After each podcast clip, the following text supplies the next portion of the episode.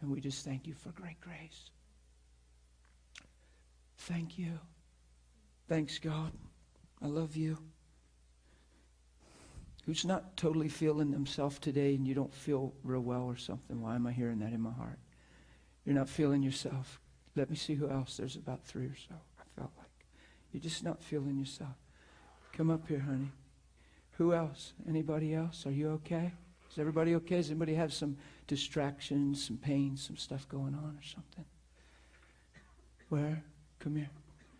Holy Spirit. Just close your eyes. Just we're just gonna bless you. It's all right. Jesus loves you. It's really good. I just just felt like, oh yeah. Thanks, Papa. Yeah. Be absolutely okay. Jesus' name. Bless you. Presence of the Lord come. Thank you, Father. Thank you, God. Father, I thank you that you just breathe life into our sister, and I just thank you that you strengthen her in every way. Clarity of the mind, wholeness of the body. What a blessing, God. Thank you. What a blessing. People that love you. Bless her. Yeah, that's right. Just change, God. Thank you. Yeah, be completely whole. In Jesus' name. That's good. Thanks, Father. Thanks, God. Come here, buddy. Just want to hug you. I love you. Thank you, God. Strengthen him. Strengthen his heart, his soul. Comfort his his heart and mind, God. You're absolutely precious to God. Buddy, I don't care what it seems, what it thinks, what's going on around you. You are absolutely precious to God. God designed you, He fashioned you, He saw you way before anybody knew anything.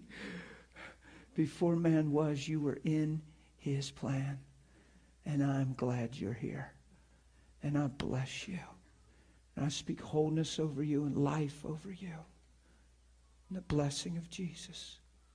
Spirit of God, come. Thank you for your intimate love coming upon this young man, Elisha. And thank you for being the light in his life and what springs forth from his heart. I love you. I bless you. Father, thank you. In Jesus' name. In Jesus' name. Holy, holy is the Lord. Thank you for your presence, God. Thank you for just your intimate, personal touch in his life. Amen. Bless you. Love you, buddy. Thanks, God. Holy. Hey, man. I was the third. Are you? Come here, I just hug you. You're awesome. Give me your hand. Let's bless you. Stretch your hands to Shane. God bless this young man. Holy Spirit, just come and let your grace come upon him. Thank you. Thank you for humility. Just walk up here. Just be a good brother. Holy Spirit, come right now. Thank you. Just embrace him in your strength, embrace him in wholeness. Finished work of Jesus, come and just manifest on all of his being, spirit, soul, and body. You be blessed. You be tuned in. You hear the Father's voice. And you be strong in all your being. In the name of Jesus, I bless you, Shane. I bless you and I speak the love of God and the life of God over you. And I thank you, Father, for your amazing love. Jesus' name. Amen. Okay, good. Holy is the Lord. I get certain ways. I feel that way now, so I don't know what to do. I feel like I need a bedroom with you not there. That's how I feel right now. I'm like, what are you doing, Lord? I don't have a lot of words in my heart, but I sure have a lot going on inside of me right now. Phew. Yeah, I need a bedroom. I really do. Holy Jesus, I love you. The more I talk about it, the worse it's getting. I don't know what to do.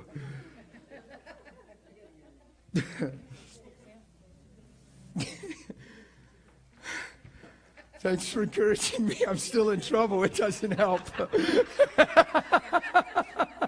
You're so wonderful. She's so good. She's so precious. She said, No, really, this is a good example. It's helping me. This is a good example. And I said, That's not helping me. oh, my goodness. God, you're good. Where's my mic? I feel lost. Father, we love you. We love you. Sweet little Destiny. I pick her up every morning. She said, How was your ride all alone this morning? I said, I was so not alone. I said I went absolutely bananas in the truck. I really did. I went crazy. I thought of you guys and laughed. I thought, oh, if you could only see me now. I thought of Destiny. I said she'd be freaked out about now. Things get big in your heart when, when they get real, they get big. You, sometimes you don't even have an expression. You just, was, I was just yelling for about a mile. Just, ah. And I had thoughts going through me, but the expression of those thoughts was just, I just was yelling in my car. But see, you weren't there. And it's just something about that. You know what I'm saying? Because your mind can be a million other places. Things can be overwhelming you, negativities just looming. Just the same old, mm. same old blah that's never helped any of us. Just there. Who's noticed this always tries to be there? just your mind somewhere. You know, this thing's never just really just turned off. It's just, it's always somewhere. Who's learned that by now? so you probably ought to put it somewhere where it's good. Amen? So forgive me if you're visiting. If I look a little flaky this morning, I apologize. That's how I feel. That's not how I intend to be. I'm trying to do good. It's just, uh, God is good. Amen. Corinthians 13. We didn't make it there yesterday. Nobody's fault. It's nobody's fault we didn't make it there. I'm looking across the room, building freedom and security in my sister. I love you. mm. That's the way, girl. And Rachel, you came on my heart very early this morning. You raised your hand, and I said, I see you, Rachel. It's amazing. So if you need to ask me a question after class, please. Okay?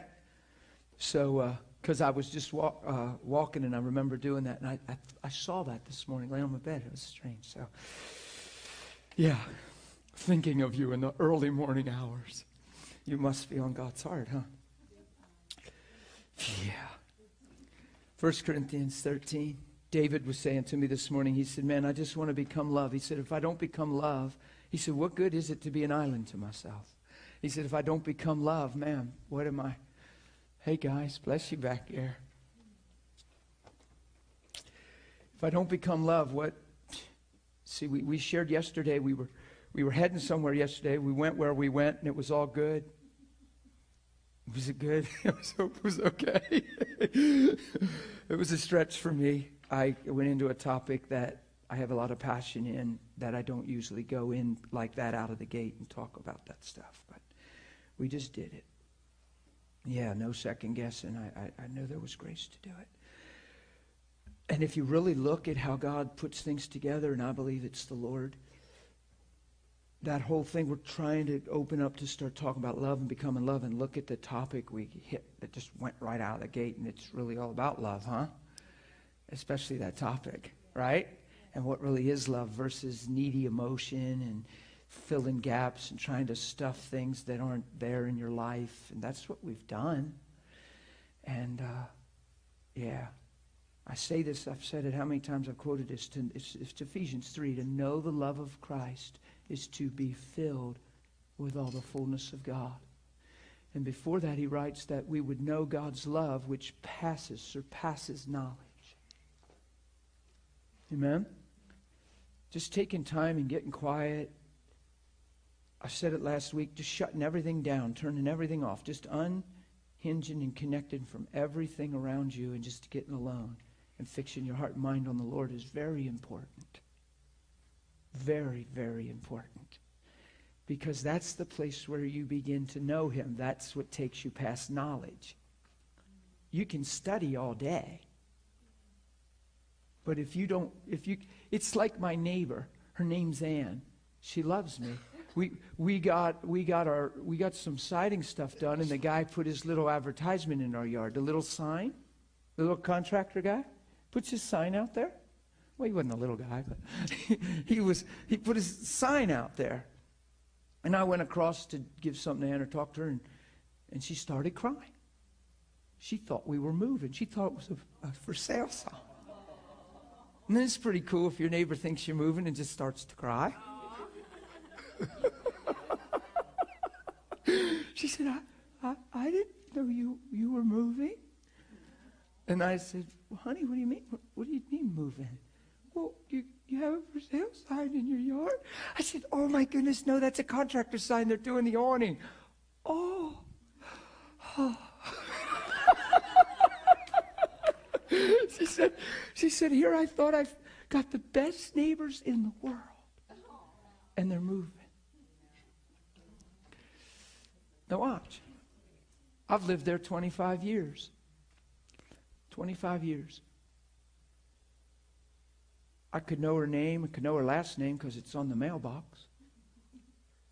I could know what color car picks her up this morning. I could know that on Thursdays, Rabbit Transit comes and gets her. She comes back and her hair looks nicer. After 25 years, I could observe her. I could just have information about her. I could study her and probably talk for a long time about her and never look her in the eyes and say hello.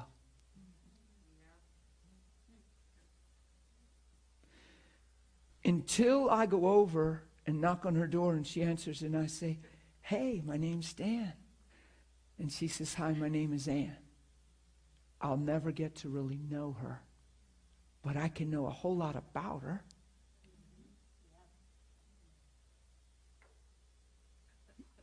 You following me? Do you see how big the difference is? Being here is great. I, I think it's great because it initiates things, it stirs us into a direction, but we got to take the initiative to take that step into that direction. You got to take knowledge and not let it puff you up and make it be your relationship. Your knowledge isn't your relationship with the Lord. Your Bible knowledge isn't your relationship with Jesus. Your Bible knowledge should introduce you to that relationship. and I'm telling you, there's a place to just chill and get quiet. I, I just, I just took off last night. My wife went to visit her mom, so I just slipped out and I just took a walk in the woods. Felt like a black bear because I ate like 400,000 blackberries and raspberries. I could, I just went on a binge, man. I just, I just, I was like, thank you, Jesus. Oh, but I've been on the run and I've been kind of doing a lot of stuff. And I just went and just took a walk out in the woods. Nobody could reach me. Sometimes that's okay. I actually purpose to live that way. It's the reason I don't have a cell phone. Because people can reach me enough. It's just another way to reach me. And sometimes you just don't need to reach me right now. you know how many times my phone would have buzzed in that walk yesterday? Well, let me tell you, I was going an hour. I come back and had six calls flashing new on my machine at home while I'm walking with Jesus. Some of those flashers there, they'd have been walking with Jesus. They wouldn't have probably had to call my home. I'm just saying, because I went through the messages and I'm thinking, man, you should just went on a walk. you know what I used to have on my phone machine? I used to have on my phone machine, hello, you've reached the molars where Jesus is Lord. And if you call on him right now, you just might not have to talk to me. But if so, leave your name, your number. I'll be sure to get back to you. I got a lot of, I got a lot of click, click. Do you know what else I got? I got this lady one day. I, I went in and clicked the message on, and it played, and she's just bawling. I mean, bawling, bawling, like, uh oh. And I couldn't even understand her. So I call her house quick, and she answers, Oh, hi. She's acting like she never called me. I mean, she's just. so, figured out who it was, called her. She's like, Oh. And I said, Well, honey, are you okay? Because that was a pretty, I couldn't even really understand you on the machine. You were crying so hard. Oh, no, that was your message machine. She said, I got so struck when it was playing because I realized I panicked when I got thrown into the situation. And when this thing rose up, I just called you as if you're Jesus and never even thought about the Lord. And when I heard your message, when she got so convicted, I just started bawling and felt convicted. I just fell on my knees. I worshiped Jesus for 30 minutes and prayed and left my kids run around, and it's like angels protected them. And I just, and he, she said, No, I'm doing great. See ya. I'm like, Hey, this works.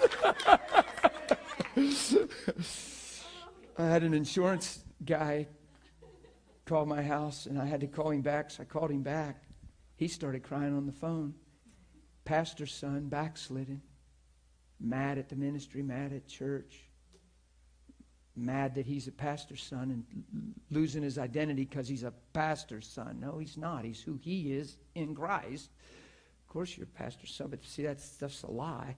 He started bawling on the phone and said the message, that, that, that message if you call on him right now, you might have it sounds like in your face. He said, put him on his knees in his office, and he rededicated his life to the Lord. And he just started crying on the phone and told me the whole thing. And we shared together, prayed together. Insurance guy. So a whole lot happens when you put Jesus on your phone machine. But serious, last night I just took a little walk and just got alone. Who knows that's good? No way to reach me. I like that. I'm encouraging guys to begin to do that kind of stuff. You know what I mean? Just turn the radio or the CD even off for a little bit and just thank you, Jesus. Just start somewhere. When nobody's around. You hear how I always emphasize that? When ain't nobody looking, because it's one of two things then. You're either out of your mind and wasting your time, or God's real.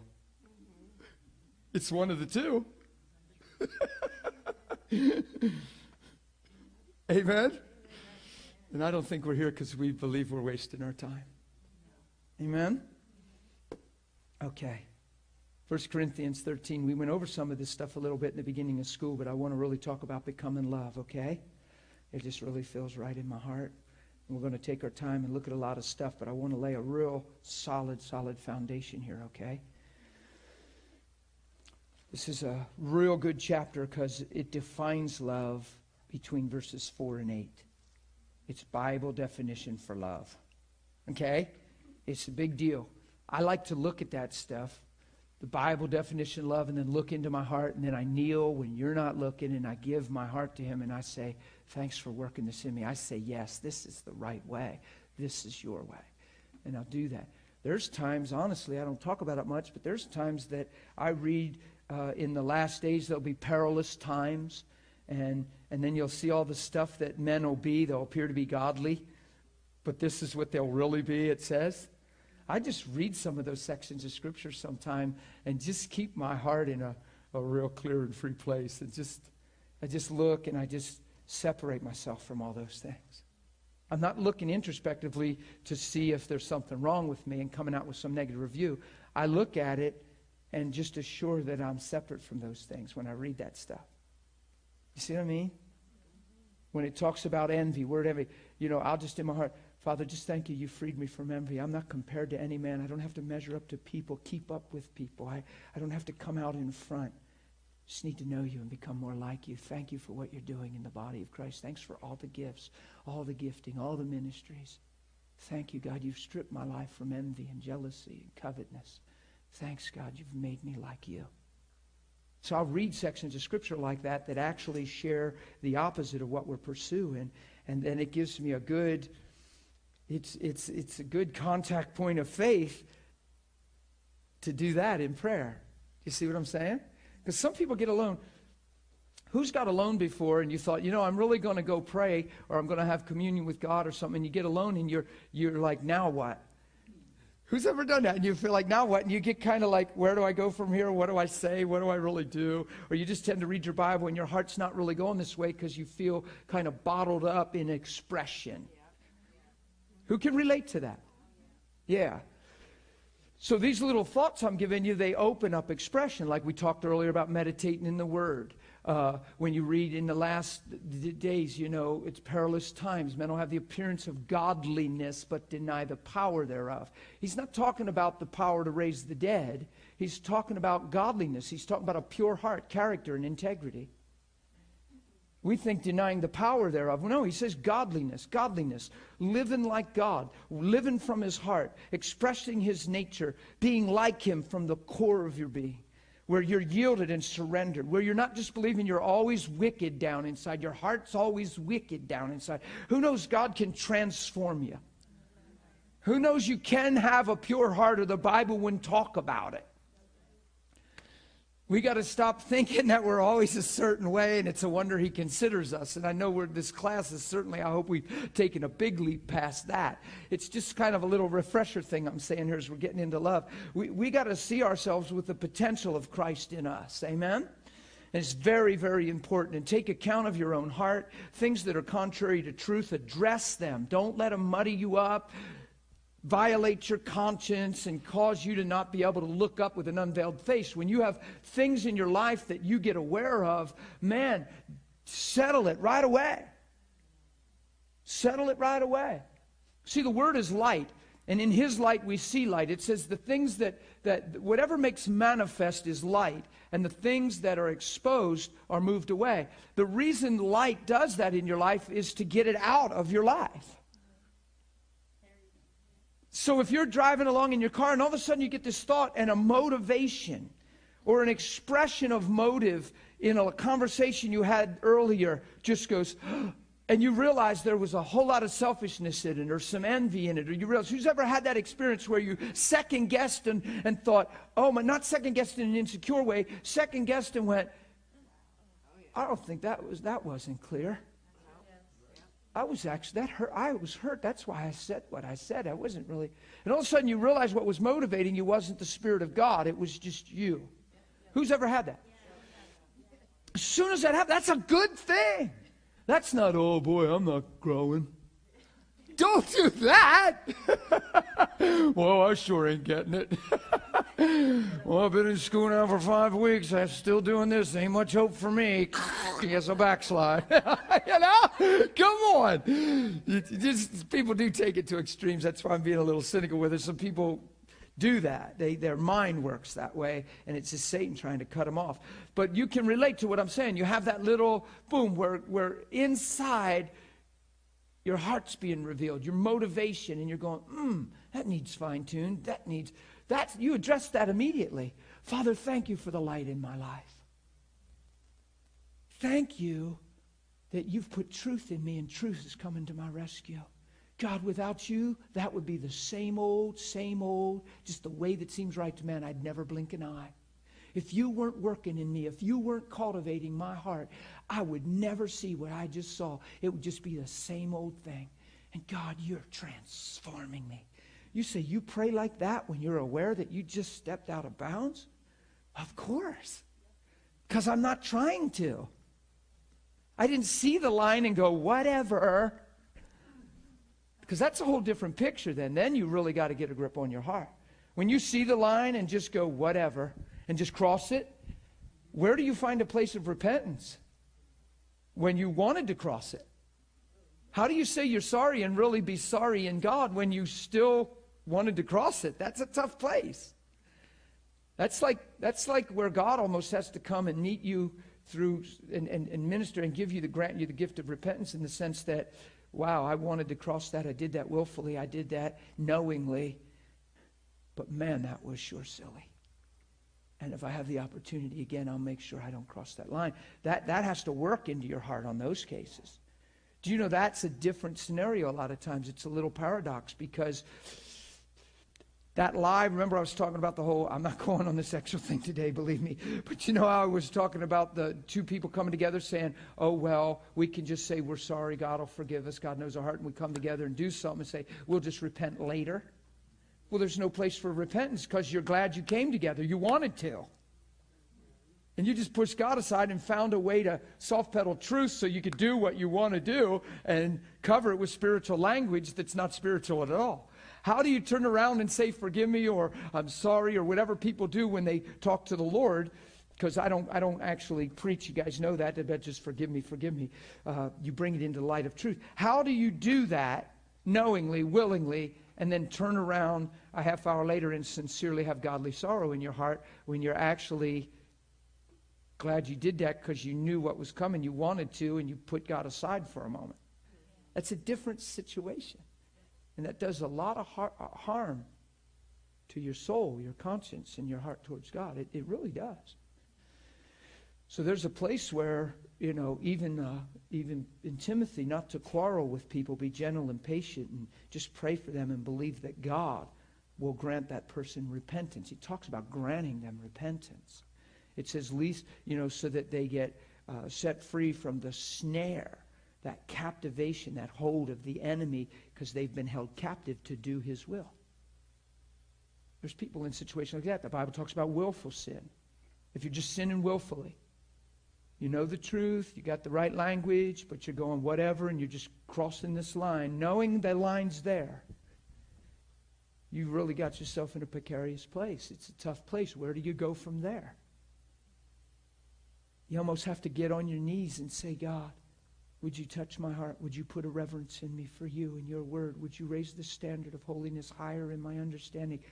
God, I've crossed this line over and over, and I feel like I've got myself in a cold and, and, a, a wanton place. It's almost like I nonchalant, spiritually nonchalant. It's almost like apathy. God, I'm asking you to come and father me and consume me with your grace. There's a place, if you realize that's in your life and it doesn't seem like you care, but you care, but not enough, and you just keep crossing that line, there's a place to ask God to come upon you. Get alone and ask God. Do you see what I mean? Because if not, you're going to what? Sear your conscience. You're going to harden your heart. You're going to lose the reverence for God that could be in your life. I don't know how I got on this topic, but this is this. Does this make sense, though? But that thing about conviction that comes in your heart, thank God for light in my life. Thank God you're changing me. Okay? Because we're pursuing something, we're becoming something in Christ. Amen? Remember, we settled this a long time ago. We're not Christians just to have a better day, we're being transformed. Amen. Though I speak with the tongues of men and of angels, but I have not love, I've become a sounding brass or a clanging cymbal. we put a lot of emphasis, certain circles over the years have put a lot of emphasis on, uh, you know, you got the Holy Ghost. You know, people like, you got the Holy Ghost. What do you mean, brother? You don't got the Holy Ghost? Praying in tongues. Who knows it's important? The baptism of the Holy Spirit.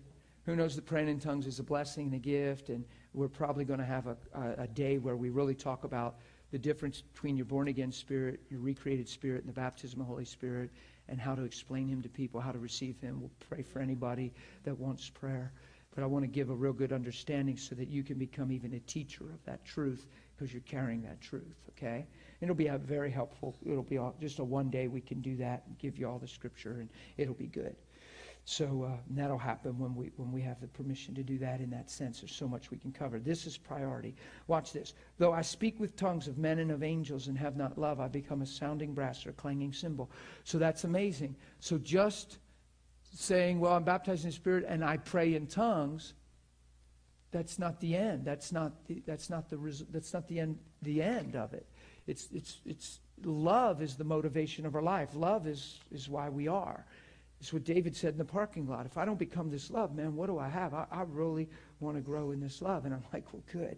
And at the same time, encourage him to not to take it heavy, not to strive, not to weigh himself for where he's not. And he's, no, I'm not doing that. That's just me. I'm just protecting people like that. I just do that because I've seen people try too hard because they care. And they're pure and they try too hard. There's just paradoxes to that stuff. Some people don't care enough and they're not trying at all. And then the person that cares so much is trying too hard. It's like, help us, Jesus. it's a grace thing. Thank God you cared. You, you hear how simple I make this thing. Sometimes I say all you need is the want to and get alone and want to. Now watch, this is, this is going to be pretty sobering here. I want you to hang with me. And though I have the gift of prophecy and understand how many mysteries? See, it's, it's written this way on purpose. It doesn't say some mysteries, it says all mysteries. and and and and though I understand all what? Knowledge. And though I have how much faith? It's written this way on purpose.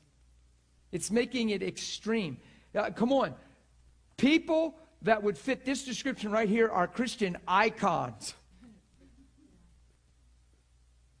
If someone would fit this description and have the mystery of all knowledge and, and, all mysteries and all knowledge and have all faith to remove all mountains, that's like Jesus himself to us. I'm being real. Come on. That is our keynote speaker at the World Conference right there. He just described him. Am I being real with this? Come on. We're just into the manifestation and, and, and, and of all these things, but the Bible's taking us a big step deeper. Look, it's saying it's one thing to have all that. Do you realize he didn't just make that partial, just some knowledge, some. He said all mysteries. He's doing it on purpose. All mysteries, all knowledge, all faith, all mountains. So that, that, that's not our goal. Our goal is love, and through love, that's our goal. But that's not our goal first. Do you see that? Our goal is becoming love. Everything flows from love. It's the foundation of your life.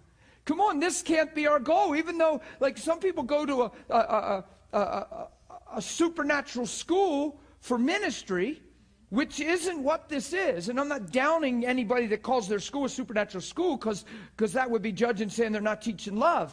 But when you title it that, it would be easy for people to go for one reason to learn how to move in the supernatural or to learn how to move in power. And the Bible's not encouraging that here. And actually, many places it's not encouraging that. In Mark 3, in Mark 3, verse 13, it says, He called those to Himself that He wanted. Have you felt the call of God in your heart? It's the only reason you're sitting here. Nobody is seeking God on their own. It's because God's motivated your heart in the midst of a twisted and perverse generation. He got your attention by grace and love. Yeah, He called you. He, boop, he, he, he, he poked your heart at one point and started to draw it. And some of us pulled away and tugged and stretched that cord a while, but it didn't break and it snapped us back.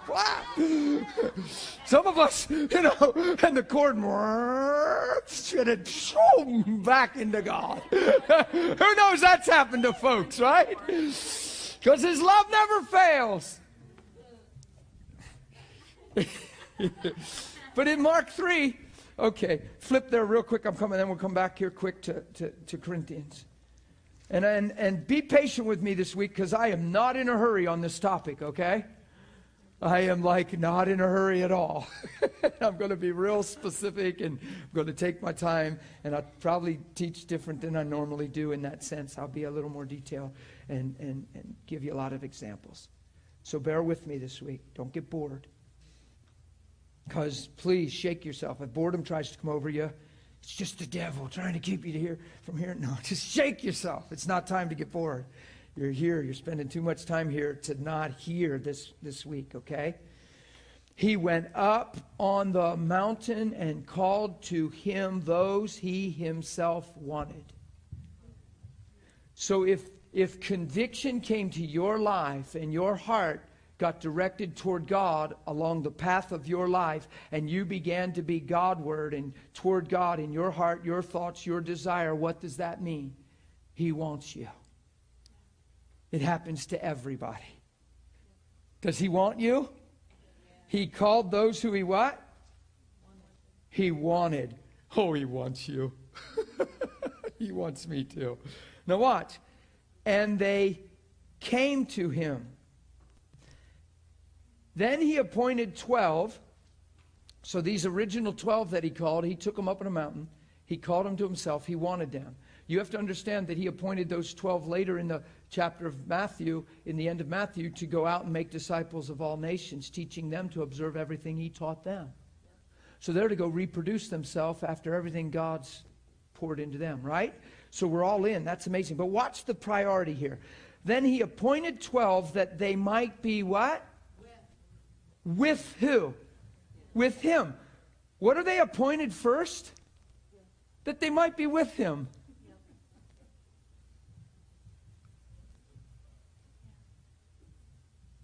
They're not appointed to do miracles. They're appointed that they might be with him. And look, and that he might, from that place of being with him, send them out to preach and to have power and to heal sickness and get. So God's desire was to get these men to himself, impart himself into them, reproduce himself into them, that they might be with him, and from that place, empower them to go. So everything flows out of relationship if it's healthy. Or you can get on a power kick, you can get on a tangent, you can you can go out there. The most dangerous thing you can do is go out there and try to be used by God to prove that you're in God or to prove yourself spiritually or to feel better about yourself spiritually. It's the most dangerous thing you can do. It's no different, I said it yesterday, some of these things than what moves an, an addiction in somebody's life. It's the same thing. And now you constantly need God to move to be affirmed. And all of a sudden, if you don't feel like God's moved effectively for three days, you feel cut off or you wonder what's wrong with you. And you strive into ministry to affirm, minister, affirm, minister, affirm. It's backwards. It's a hideous, terrible place. No, affirmed, affirmed, affirmed ministry. Affirmed ministry. It flows out of your affirmation in God. That, that should be a simple, established thought in us right now, but I bring it up and remind us all the time. We need to keep that in front of us all the time. The church Brent and I were at this weekend, the pastor keeps that in front of his church all the time, and I commended him for it. I said, I'm so proud of you for doing that. Because a lot of people just want the power. I've seen people, I've pastored people behind the scenes crying, broken issues that the unsaved have. Major mindsets. And yet God uses them in giftings and they've seen healings and but yet they're not. Isn't that amazing? And you say, well, why would God do that? Because God loves people. He moves through people to get to people.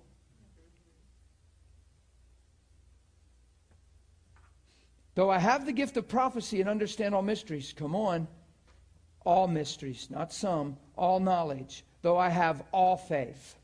Well, that sounds like a finished work to me when I'm reading it on the surface, right? It's like, man, if I could get to that place, I've arrived. True? But here's what he says But I have not love, I'm nothing. You know the paradox of walking in gifting of that degree and, and not having love?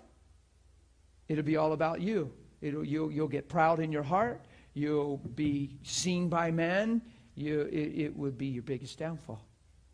Because if you don't have love and you would move in that, it would be a very treacherous, perilous place. Because how would you steward that kind of grace and gifting and stay clear and pure in your heart? How would you even stay humble? See, love is going to protect your life and my life. Love is the purest motivation. The goal, remember yesterday, 1 Timothy 1 5? I know we had a pretty intense uh, second half yesterday, but remember the first half? 1 Peter 1 5, the goal of all our instruction. Right? The goal in charge. Olivia read a translation. I didn't even ask her what it was, but it said the goal and charge of all our instruction is love. So the whole purpose of the command is to become love. That's, remember yesterday? That's why we're Christians. Adam was made to be love, sin made him selfish. Love, selfish. Christ comes, models love, we get redeemed and lifted back up to love, free from selfish. Deny yourself, pick up your cross because you've become love, and walk through the injustice of life.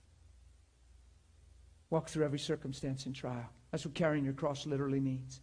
Go through everything you don't deserve. go through everything that life brings and don't let it faze you because you love. Amen?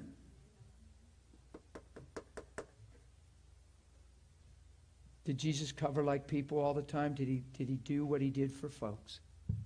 Was he right? Were they wrong? Was he right? Did he still go anyway and get on that cross? Did anything change who he was? He says, Now you carry your cross. See, you don't have to hang on one and die literally. That's what he had to do to qualify you, but now you carry your cross. So you're following Jesus by carrying your cross. That's why you hear me preach stuff about never ever being offended again. Why? Because you're carrying your cross. How can you be offended now if you really understand? If love becomes your reality, it's never about you again. It's about carrying your cross to the finish line. It's about walking through life, manifesting love, following Jesus. It doesn't matter if people are wrong.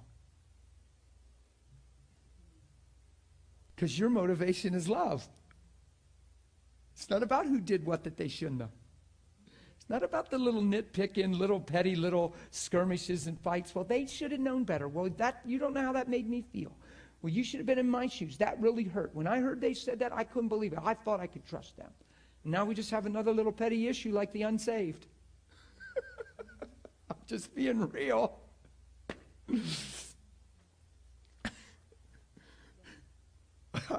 that wasn't a harsh comment. That was a sobering comment, okay?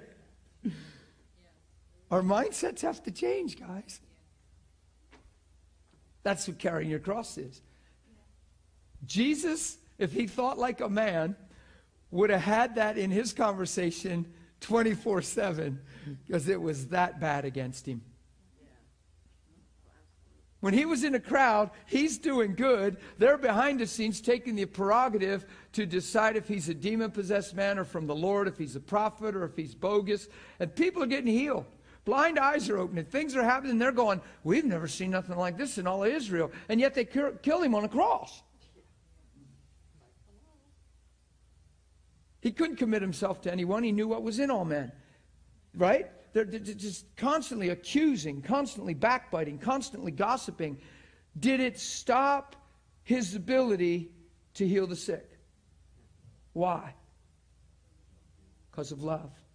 So, where did healing the sick flow from in Jesus' life?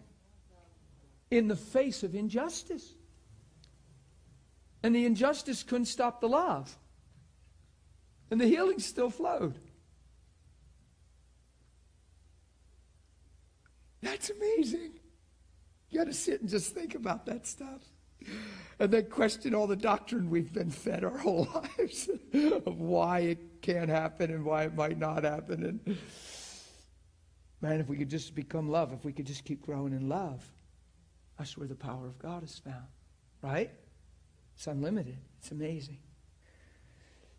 This was, and we covered some of this in the first week of school uh, on one session, but I, I, never went into what we need to go in, and I need to do this to spring. So if, don't let it be redundant. This is huge. We could read this every day and stay sober. Though I bestow all my goods to feed the poor that's the one I used in the first week of school where I said, Isn't it amazing? That's a godly principle. That's a command of the Lord to, to remember the poor, right?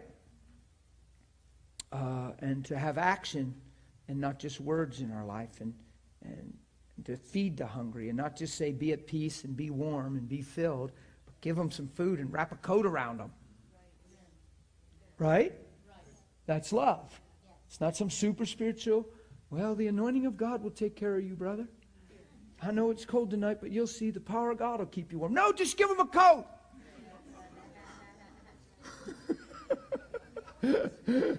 That's what the Bible's saying. Don't get so spiritual. You know, the, the grace of God. Who knows it would be phenomenal. You could there's a place where you could be praying, you could be in sub weather and have not the right stuff, and who knows God can keep you warm. But what it's telling is if you walk up to somebody and your heart goes out to them and they're homeless my goodness, give them, give them something to eat. If you're going to minister to them, not just say, I just pray that God, you keep them warm tonight and that you just supernaturally cause them to be filled. And you, and you act like you care and you bless and you pray the, the spiritual prayer over them and then you walk away. No, what the Bible says is, is it's, it's, well, there's a couple places, but it says uh, in Timothy and James, it tells you to help them. That that's the true expression of love, not just the fact that you seem to care. Yeah. So, but here's one where you can bestow all your goods to the poor. See, that's a godly commandment. That's a command of the Lord. That's a, that's a God thing. Isn't it amazing you can fulfill a standard of God, something He's asked us to do, but have no love and it be a zero? Now, I, I want to explain why. Yeah, did you still have a question? I just. Did you still have one? Well, if you have it, we can do it. I just, I, when, when you asked, I didn't. Um, my question really is, what happens Oh, when you have the same repeating people coming to you, asking for you for the same things? Like, um, like say you, you, you always want your friends, your drug addicts, to change, Right. and they're they're just always down and out. I mean, No, that's at an excellent point do you question. say, There's, there's, we uh, do need certain senses of wisdom there. There's a place where mercy, it's just mercy is just out of the heart of God. There's a, there's a great place for all of us to move in acts of mercy, unquestioned, unconditional, just mercy. Because we need to give the expression of the extreme goodness of God so that people in their heart know they don't deserve, etc. And here's what we're concerned about. We're concerned about motivation in other people. We get our eyes on other people and miss the power of God to change a life. So we're, we're busy saying, yeah, but they're moochers, but they really don't care. They're just going to use you anyway. They just, they're just, they're, they, they, they've learned how to play the system. And I understand. I've been around it as a pastor. They know what to say. They have ulterior motives, et cetera, et cetera. But, but there is a principle of goodness, the goodness of God that leads men to repentance that we better put our faith in and not just intellectually talk ourselves out of acts of goodness and kindness because they're scammers. Because there's a place where even the heart that's a scammer can't help but see the love of God. At the same time, uh, there, there's times where the Lord, and this is where there's not a textbook on this stuff. We've tried to make it a textbook answer. It's not. It's living by the Spirit. And every situation's different, and God knows people. And God knows who they are and just where He's at. So we really need to grow in, in discernment, and I'm not saying that word in a spooky way, discernment, just in the, the general sense of God's heart, awareness of practical wisdom. And there's times where, uh, where in your question, where you really have to sit somebody down and say, listen, you know, I, I, who's ever heard this phrase? You give, give a, a man a fish, he'll eat for a day. Teach a man to fish, he'll, he'll eat for his life. That's a good phrase. I like that phrase. There's a, there, you, can, you can find a godly truth in that phrase. So there's a place where I incorporate that into my ministering to people. Uh, I've taken people who feel like they're, they're overwhelmed. Who knows some of these people that get homeless, they're on drugs, now time's slipping away, now they're pushing 40, they have zero finances, they have debts, they have no job, they have no inspiration, they're overwhelmed because half their life they feel slipped away and they have nothing. True? You have to literally sit down and talk to them about that and explain that paradox that that's driving them. And that 10 years later, it's going to be more confirmed in them, and they'll have all the more justification to be depressed and discouraged. And it's going to actually justify their ho hum life. And then they're going to learn all the more how to do this because, hey, somebody has sympathy on me that way. There's a place where I, I look to get them plugged in, whether it's through a program, through. Uh, to, to get them back on their feet. If you can give them somebody that has time, uh, they can move in with them. That's a real good situation where they can put some uh, regiment back in their life. Some of this stuff isn't a quick answer. It's not just, you know, be blessed and be free, brother. Some of it's really laying down your life for people. You understand? The goodness thing. There's a story I tell a lot uh, because it was just, it, you know, there's, there's, there's lots of stories. Who knows that some just stick out and, and, and, and they really prove points and they just, they're good teaching. We, we had, uh, we had some people in our house that were hair, uh, crack addicts. So we took them into our house. They lost everything. They lost their home. They lost everything. They had thousands of dollars of debt. And they couldn't stop using crack. It just, it just stripped them of everything. I don't have a quick answer for that. I'm praying for them. They're saying they want free. They're crying. We're praying for freedom. And they're just cycling in this crack thing. And they'd go in hiding, and when it would get real bad, they'd come out, cry, oh my God. And to your mind, it can look like, oh, okay, they're rock bottom. Now they're coming to get fueled up enough so they can take back off again. And, and you can think like that and even tend to be right.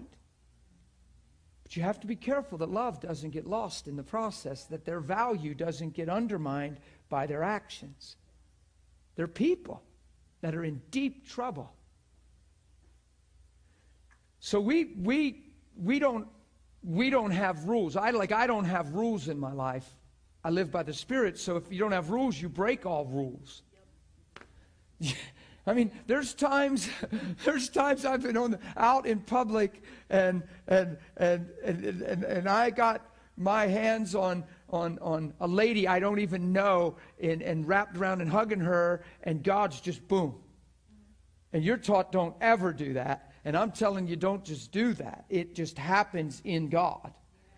And there's places you never touch women, there's, there's things you do that way. But I've been in situations where after it was over, I was like, I just broke every rule there ever was and didn't break anything in God. You get what I'm saying? And uh, it's just, just, just amazing. But we brought these people in our house. We thought, well, we'll just let them live with us, and we were going to get them hooked up. We were trying to get them hooked up into a program, but I thought if we could get them into our house for a while and put a good foundation in them, that was my heart my hope.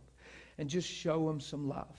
So they're, they're, they're, they're severe crack addicts at this point. Like severe. Irene, you're going to laugh about this because you'll know she work, she's worked for years in, with these situations. That's why I mention her a lot when I talk about this. And it's fun to have her sitting here because I know she's going to relate because you don't do what we did. But I had them in our house, and they're in an upper room. And in the, in the up, upstairs, we have a room up there. And uh, we're feeding them, and they're just hanging out together. And they were there. It was the third day they were there. And I'm encouraging them, praying with them. They're crying a lot. They're just, there lots going on. So I went up and I tapped on the door, and they said, Yeah. I said, Everything good? They said, Yeah. And I came in. And I gave them the keys to our Jeep. See? See? Because the, the watch, watch.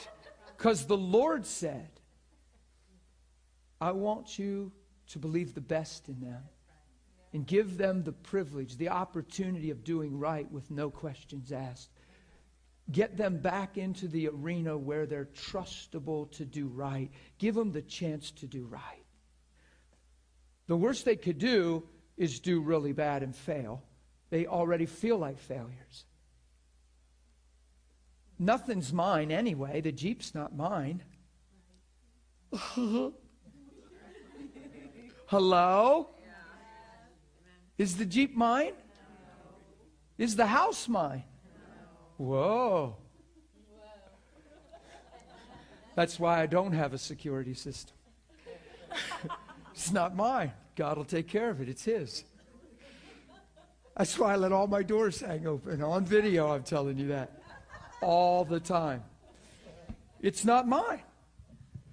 God will take care of it. I'm not asking you to agree with that, and I'm not asking to debate over it. It's a conviction in my heart. And I believe if somebody's coming to do wrong, they just might meet a flaming angel that leads them to salvation or something. Standing there with a flaming sword. What are you doing here? Ah, ah, ah. I was looking for a Bible. I was gonna, I needed to read a Bible. Wouldn't that be cool? Little mask on. And I was looking for the Word of God. it's in that drawer and on that shelf and up under that bed. There's swords everywhere. So we brought him into our house. On the third day, I went up and I said, Boy, the Lord just put something on my heart. Man, you guys have been just kind of cooped up here, and, and, and I know, you know, we've been feeding you and everything, and it's been good, and we've been fellowshipping, and it's been rich. But I, uh, the Lord just put it on my heart to let you guys just get out and get some air, man. Go enjoy one another and enjoy Jesus together. Take a ride somewhere. Just take the afternoon and just go chill somewhere. Go somewhere pretty, scenic. Hold her hand. Pray to Jesus. Hug each other and just pray through some things in your life and just get out of the house for a little. And I handed him the keys to my Jeep.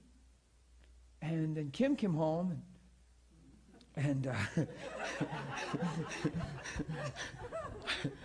I told him what I did and told her what I did, and I told him, make sure you're back at 5. It was like 1 or 12. So I gave him five hours. I gave him five hours to get in trouble. That's what you're thinking, right, in your mind. I gave him five hours of just grace and mercy. Now, I'm not telling you to do this as a strategy. If you do it as a strategy, they're going to heist your Jeep and, s- and sell it, and they're going to be high somewhere in another state. It's, it's not a textbook, it's not a strategy, it's a discernment thing. So I said, make sure you're home at 5. It's very important you're home right at 5. You guys need to get some regiment back in your life, some discipline, some responsibility. So I'm not trying to sound like your daddy, but I need you back at 5 because we're eating and I want you at the table with us. And we're going to fellowship together and break bread together. So be back at 5. Are you sure? Are you serious? And he kind of teared up a little and they're squeezing hands, looking at each other. And I said, absolutely. Man, have an awesome day. And we hugged and they took off. And uh, I told Kim, and she just kind of looked at me. I get those looks sometimes like, I know you're a man of God, but are you sure you're hearing God? at five o'clock, they're not there. And I look out the window in the park in the driveway at five o'clock. And, you know, I'm thinking the clock in the Jeep could be a minute or two. I'm thinking, it's not a big deal. I'm not going to panic. And I look, and my wife's looking at the clock, looking at me. I'm looking at my watch, and this little feeling came to me. Like, man, I hope they do right. This is a little second guess. It's normal. It's not sin. It's like, man, I hope they just hope they don't blow this. I just hope they do right because this is a great opportunity. Come on, because when you live a life like that, everybody looks down on you. You are absolutely stereotyped. And sometimes what people need is just the opportunity to do right with that opportunity. Just the chance to impart a sense of honor and integrity and get it back restored and start somewhere. Get a seed of sense of just value back in them, right? And that's what God was up to. I thought I understood it. I didn't realize the impact. I look, and right as I'm looking and we're looking, they pull in. I'm like, oh, thank you, Jesus. I was so happy. Because I want them blessed. They get out and they come in and they look like, they just look like little school kids, you know, coming off the playground. They're like, you know, they're just bopping along and they're running, kind of running because of the five o'clock thing. They're giggling and they're running. And they busted in the door and said, Oh my goodness, sorry, it seems like we're a minute or two late. We were just, man, we just, oh my goodness. And they started going on and on about their afternoon. Just on and on about together in the afternoon. And I'm thinking, wow. And well, good, guys, man. And uh, we, Kim, Kim's an amazing cook. My wife is incredible. She lays this spread out on the table, and everything's always just so good.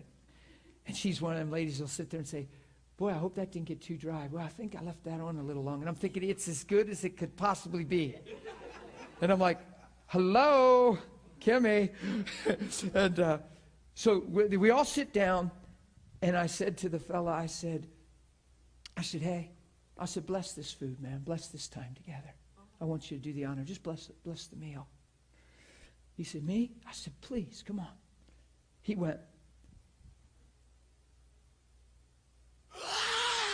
He like tried to pull himself together to pray and he cried harder than you ever see a man cry. Just crying uncontrollably. And I'm sitting there going, whoa, this is serious, deep heart cry. And, and, and he's at my house and he's recovering, so he's, he's using a different word than maybe he would have used two weeks ago, but he's, he kept saying freaking. he modified the F word.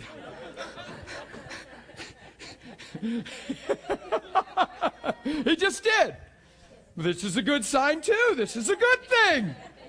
It's a good thing, Matt. He's bawling, and this is what came out of his mouth. I said, Hey, I reached over, squeezed over. Are you okay, buddy? What's going on? His wife's looking, she's crying. She's just crying, looking at him, just crying. He looks up with the most emotion and crying that you can imagine. Just picture that. He's as undone and crying as intense as a man could cry. And he's looking at me going, You gave us your freaking Jeep! You gave us the freaking Jeep! We're freaking crack addicts! And you gave us the Jeep! I said, You're not crack addicts.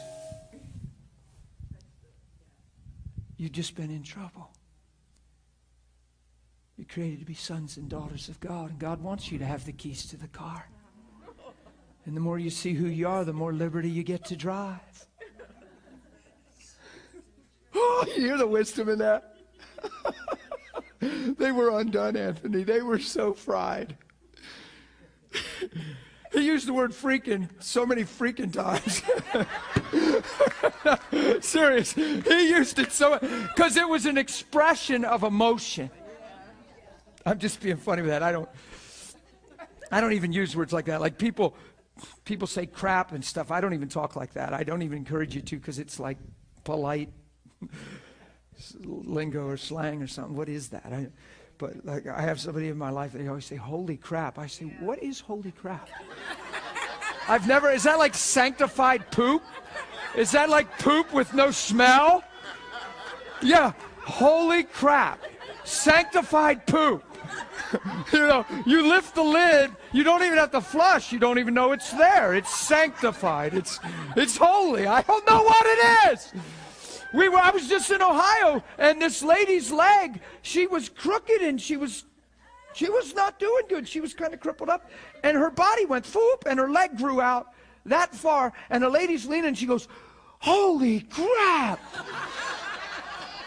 and I turned around and I said, What is that anyway? I hear that phrase. I'm, no, I'm not upset that you said it. I'm just curious. What is holy crap? And I made it a lighthearted moment. And I said, I'm thinking it's sanctified poop. and it's set apart. and uh, everybody just, we just got silly like we are now. But, but do you hear? Do you hear how this affected this person? So it's a profuse act of mercy. But you need to hear in your heart. You can't make it a strategy. You can't sit down your wife and say, honey, let's take a shot at this and do this and take an extreme step and just.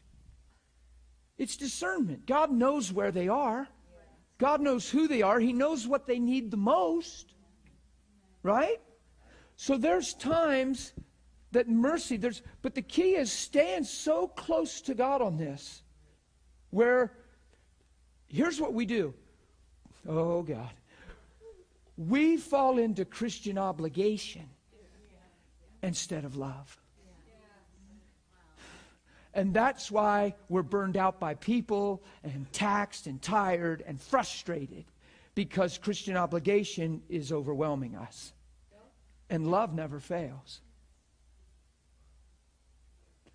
Because we don't stay real close to God in the scenario and ask Him a lot of times. We're just trying to do right and make sense of it, and we're, we're, we're, we're, we're, beating our minds together on this. We're brainstorming. No, Father, you love them. How can I help them the most? What is the greatest expression of Christian love right now that would not enable them, but empower them? And you begin to pray that way.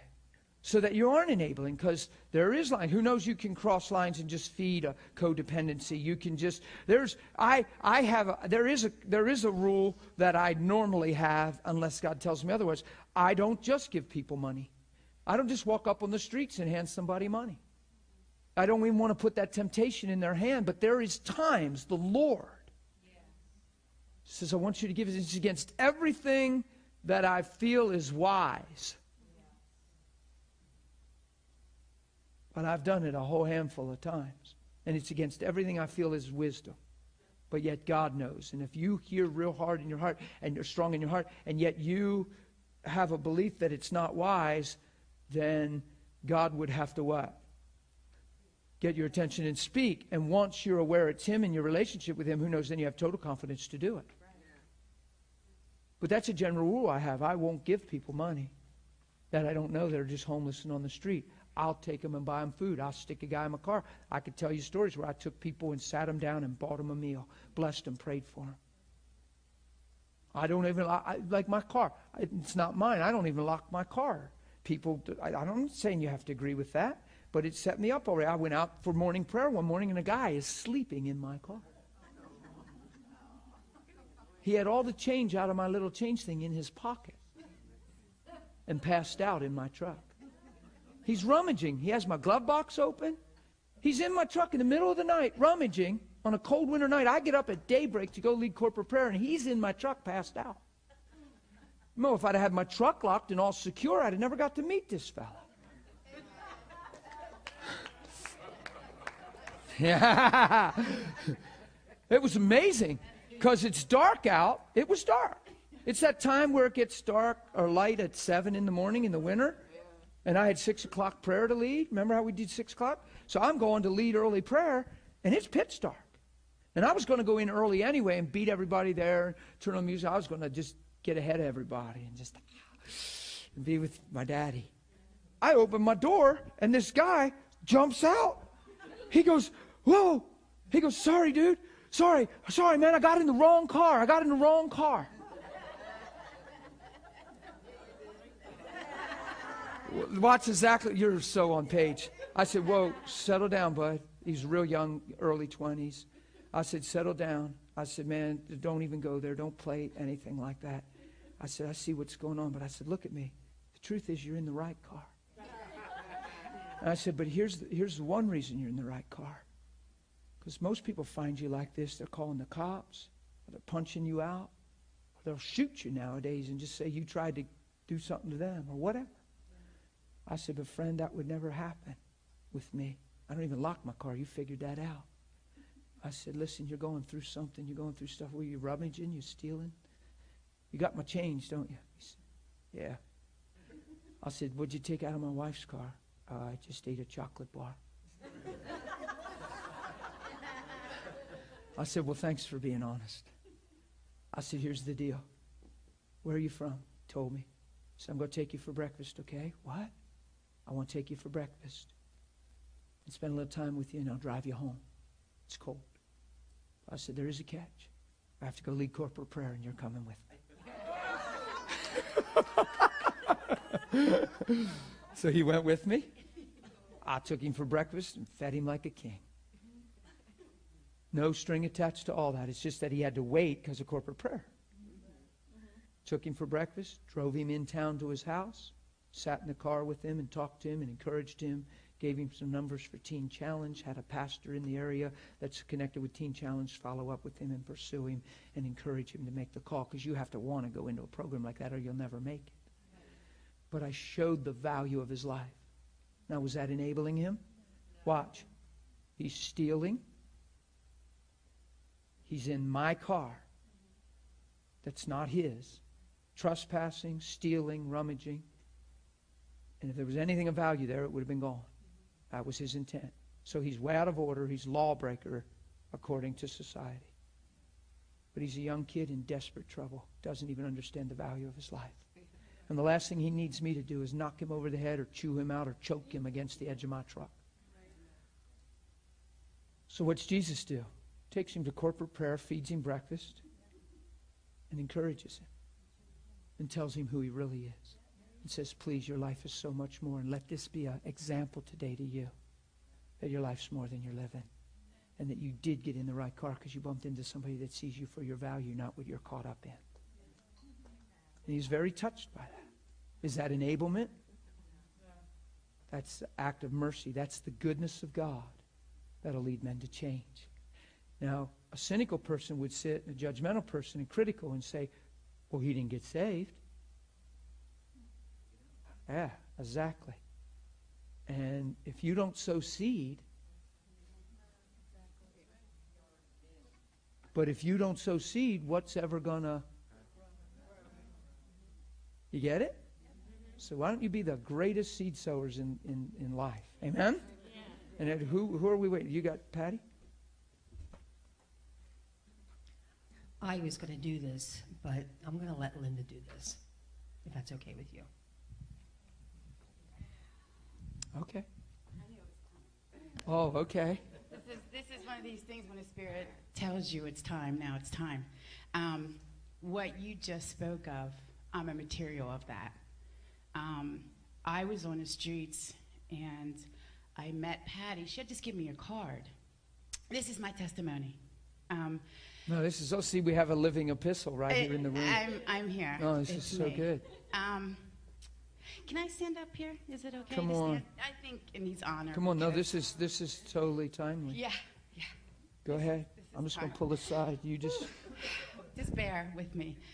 Um, um, I was an was an alcoholic for 23 years of my whole life, and I had met Patty as a waitress, and we got along. She gave me her card. I put in my bag. Didn't mean anything. Um, I talked to her one other time, and I was in the midst of being beaten, so I packed up a bag, and it was my Egypt's is is on Baltimore Street, and I packed up my bag as much as I could. I went into this alleyway, and it was raining, so I was looking in my bag. I was trying to find my phone, which I knew I had 10 minutes on it.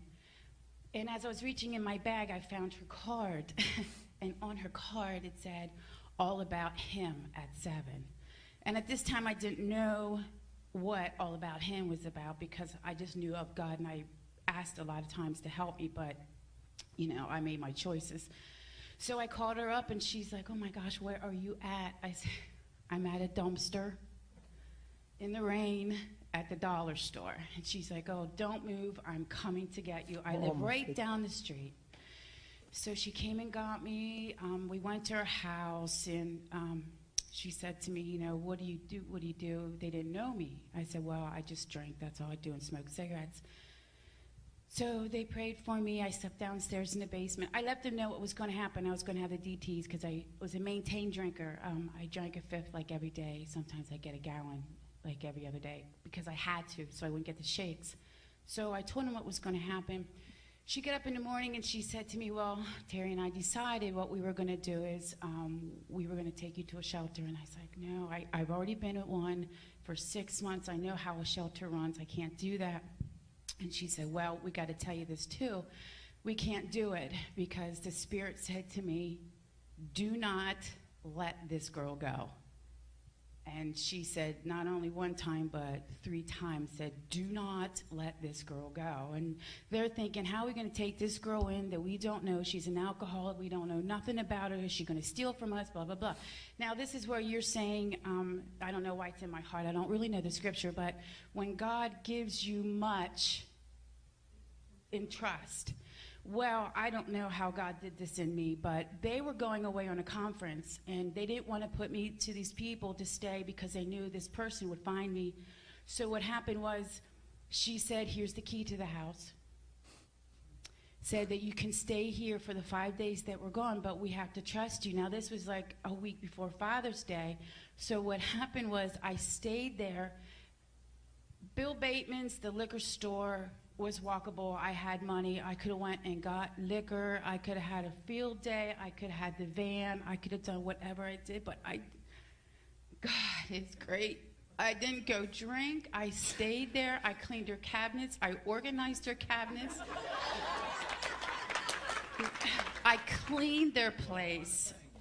I cleaned and he comes home. He comes home. Not I, I had, I, my dad was dead. I hadn't talked to my mom in 16 years, my sister for ages, 10 years. I made him a Father's Day dinner. Listen to this. I took white silk, white silk um, spreads and put it on the table. I had this angel I put on the corner. I didn't know God. I didn't know, you know what I mean? I didn't know nothing about this man. So here I put an angel. Here I put grapes. Along the angel, I had the white silk. I, I made Swedish meatballs. I had cheese, everything that this man loved. Because I talked to her every day on the phone. What does he like? Uh, Well, yeah. I was lonely. I was bored. I was rocking on the rocking chair. This place is so awesome. I love it here. I loved the environment. I didn't want to leave. And ever since then, I, I felt like I've known them. They're my mom and dad. And, you know, I could have done so much, you know, but I backslid. I backslid, and they knew it was going to happen. They said to me, Linda, this is what we have to do. And then this is when God took me over to Irene. I went to New Life. I was a tough cookie. God took a hold of me. Dan was the first person that slayed me out. He blew on these little bangs, and I was down.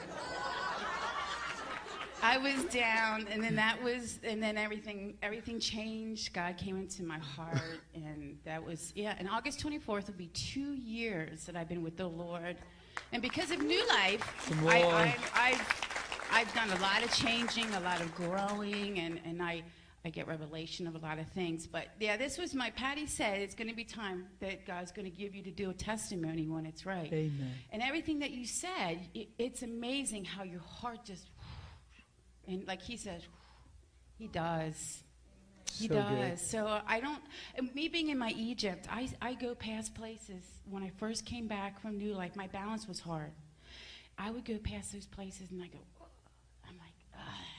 I would think about drinking, I would think about the cigarettes. But day after day, the more I drove past, I now I go past the place where I was abused and beaten and stuff. Now I go past there and I look at things. I'm like, God, clean that place up. God, just clean that place up. Put Amen. people in there that really need the place to live for shelter and need the love. So I just go play, eh, and I see places where I was. I, when I first day that I left, which is right down the road here, there's a building with the antique. I lived upstairs there, where a man picked me up by my neck and drug me down a foyer outside in, in the rain, and said I had to stay out there while they were doing their drugs inside. And I go past there every day to come here, and I don't even now I sense it, but if it wasn't for that, I, I don't know. But I don't look at the things anymore like I used to. Being in my Egypt, I think I'm helping myself and helping others that, you know, are around me. So this is my structure for help from people, you know. That's, this is my preaching. It might not be up here, but it's at my job and it's everywhere That's right. else. Exactly. Yeah, it doesn't necessarily have to be here, No. you know. So, thank you. Yay. It's excellent. No, that's so good. What a fitting, timely testimony. Do you see how when you're living a life like that, you're, you're actually so devalued? You lose the sense of value, right? So when they do what they did, it, it, it restores, it starts to speak back into that sense of value. And look what it brought out in her. Look what was really in her hiding. And even though, even though the whole little backsliding thing, however that all took place, she didn't drift away. She's back in new life. Here she is. Jesus is Lord. But do you see what initiated it? Profuse act of mercy when a person feels like they're worth nothing. All of, a someone, all of a sudden, someone shows them value, and then it starts bringing the best out. Now she's cleaning cabinets. You're, you're, you're probably tempted with a thought like we all would have been. I hope she's doing good with the house. I hope this five days is going good.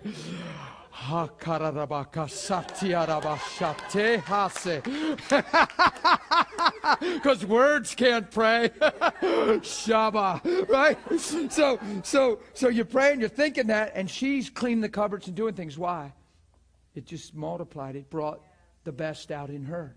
The goodness of God leads men to change their mind. Mercy triumphs over. You overcome evil with You tone down harsh word with a word kindly spoken, fitly spoken. Amen? Sounds like the principle of God. So we'll pick this up. We'll just take a break. And uh, yeah, go take a break. We'll jump back in here. Thanks, guys. Thanks, Patty. That was perfect timing.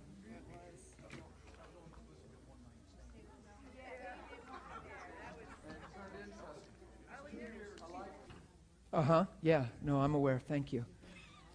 Don't throw it at me, or you are out of school. you are in. She said, I am in. Okay, look at this. Let's jump back into 1 Corinthians 13. That question was good about people, and, you know, because it's a good question. My simple answer is we're growing in discernment, following the Spirit, and please don't do anything out of Christian obligation. Do things out of Christian love and ask God what your part is and for wisdom in it, okay? A lot of it's going to feel uncomfortable because it's a learning experience. And it's a, a, lot of times what God asks you to do is going to demand faith. You understand? Most times, that's exactly right. I don't know where the mic is.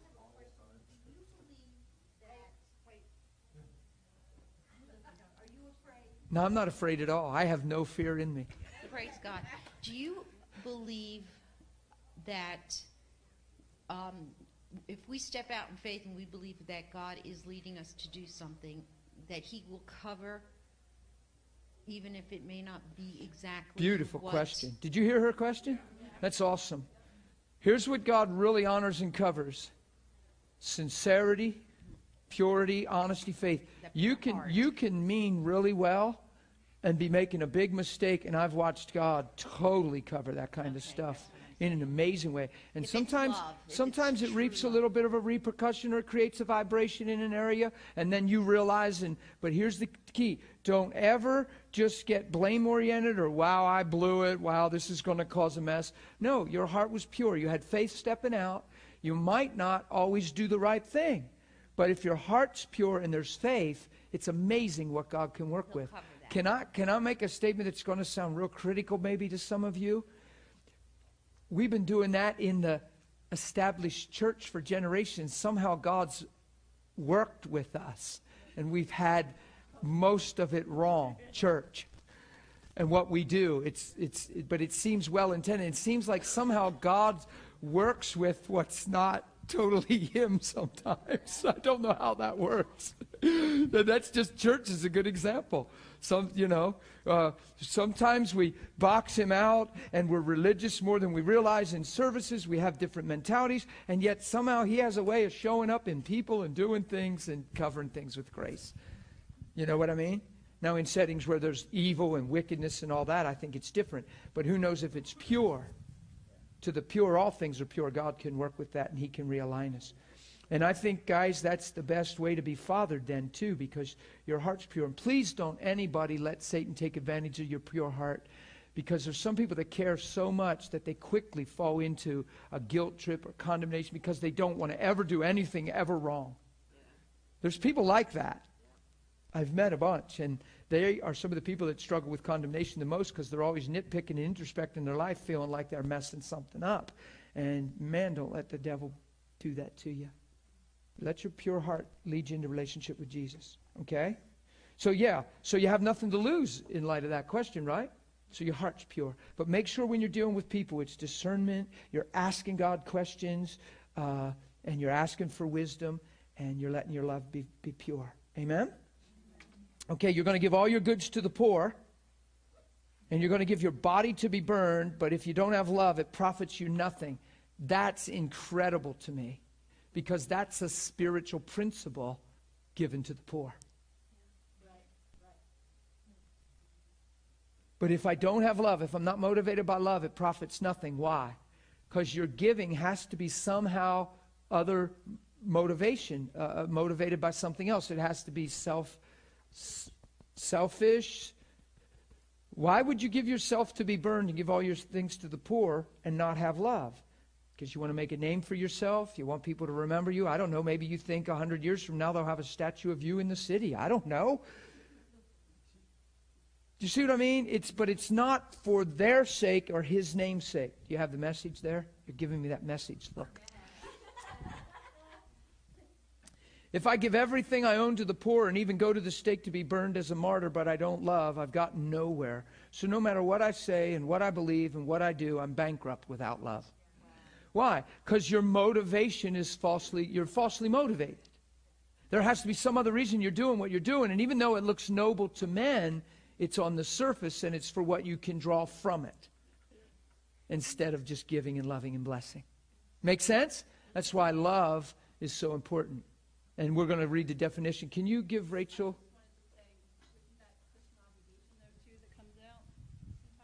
Oh yeah, that could that could also good point. That could also be just Christian obligation. You could think, well, I'm just supposed to do it. Well, actually, actually, in that case, I, I, don't want you to be in Christian obligation ever.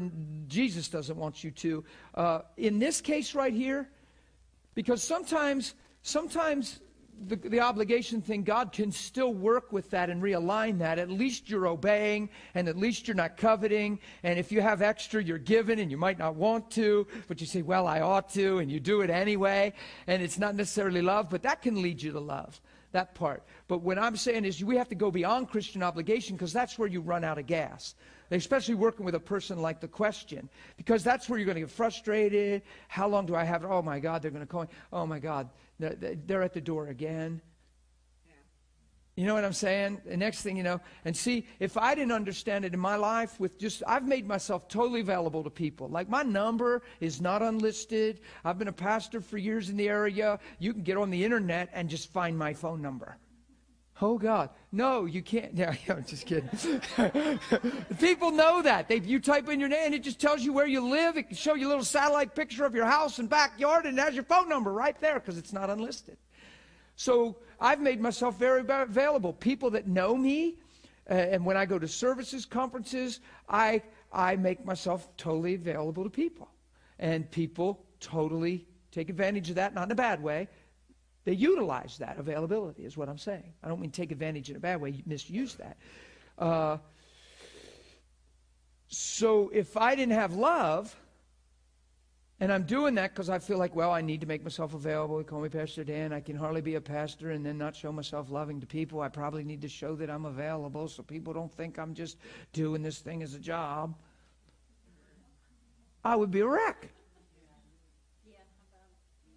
Because it'd be like, oh no, not the phone again. Yeah. And then I'd hear the message, and it's the person that just called three hours ago. Do you think that ever happens at my house? I came home one time and I had 15 messages flashing, messages, fresh ones, and it said, full, my machine. It takes a lot to fill the machine I have. And it depends how long a person talks. The same person called all 15 times talked and used the whole tape till it beeped and then called back and did it till the whole tape was full. The same person. Now, if I, yeah, so if I didn't have love, he's getting a chuckle out of that one. if I didn't have love, guess what?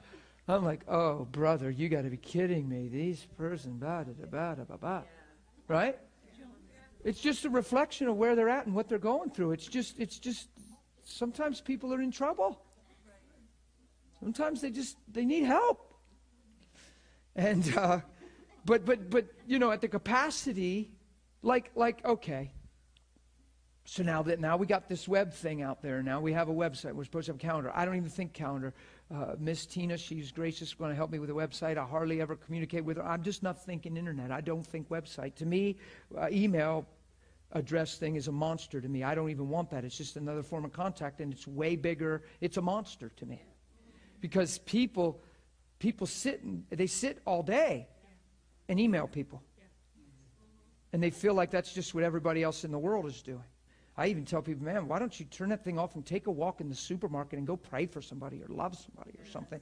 Because you, you, you feel like you're social like you're not antisocial you're super social and you have all these friends and your whole day you're just chatting to whoever you're just looking at words all day and there's, there's a place where you got to find something healthy there. Even this whole Facebook thing, it's, it's, you know, and everybody's on it, and it's hours and hours and hours of chit chatting and sharing your stuff. all about me. That's what it used to be called MySpace. Maybe that's still out there. It's just what we need MySpace. all about me. Oh my goodness. Man. Turn all that off and seek his face. Worship Jesus a little and take a walk and pray for the sick. You know? I'm not I'm not against this stuff, but I'm concerned that we don't have the self-control, the wisdom and the temperance to utilize technology that's such a blessing. That we make what is so amazingly, incredibly a blessing and turn it into something that can be a detriment. That's all I'm saying.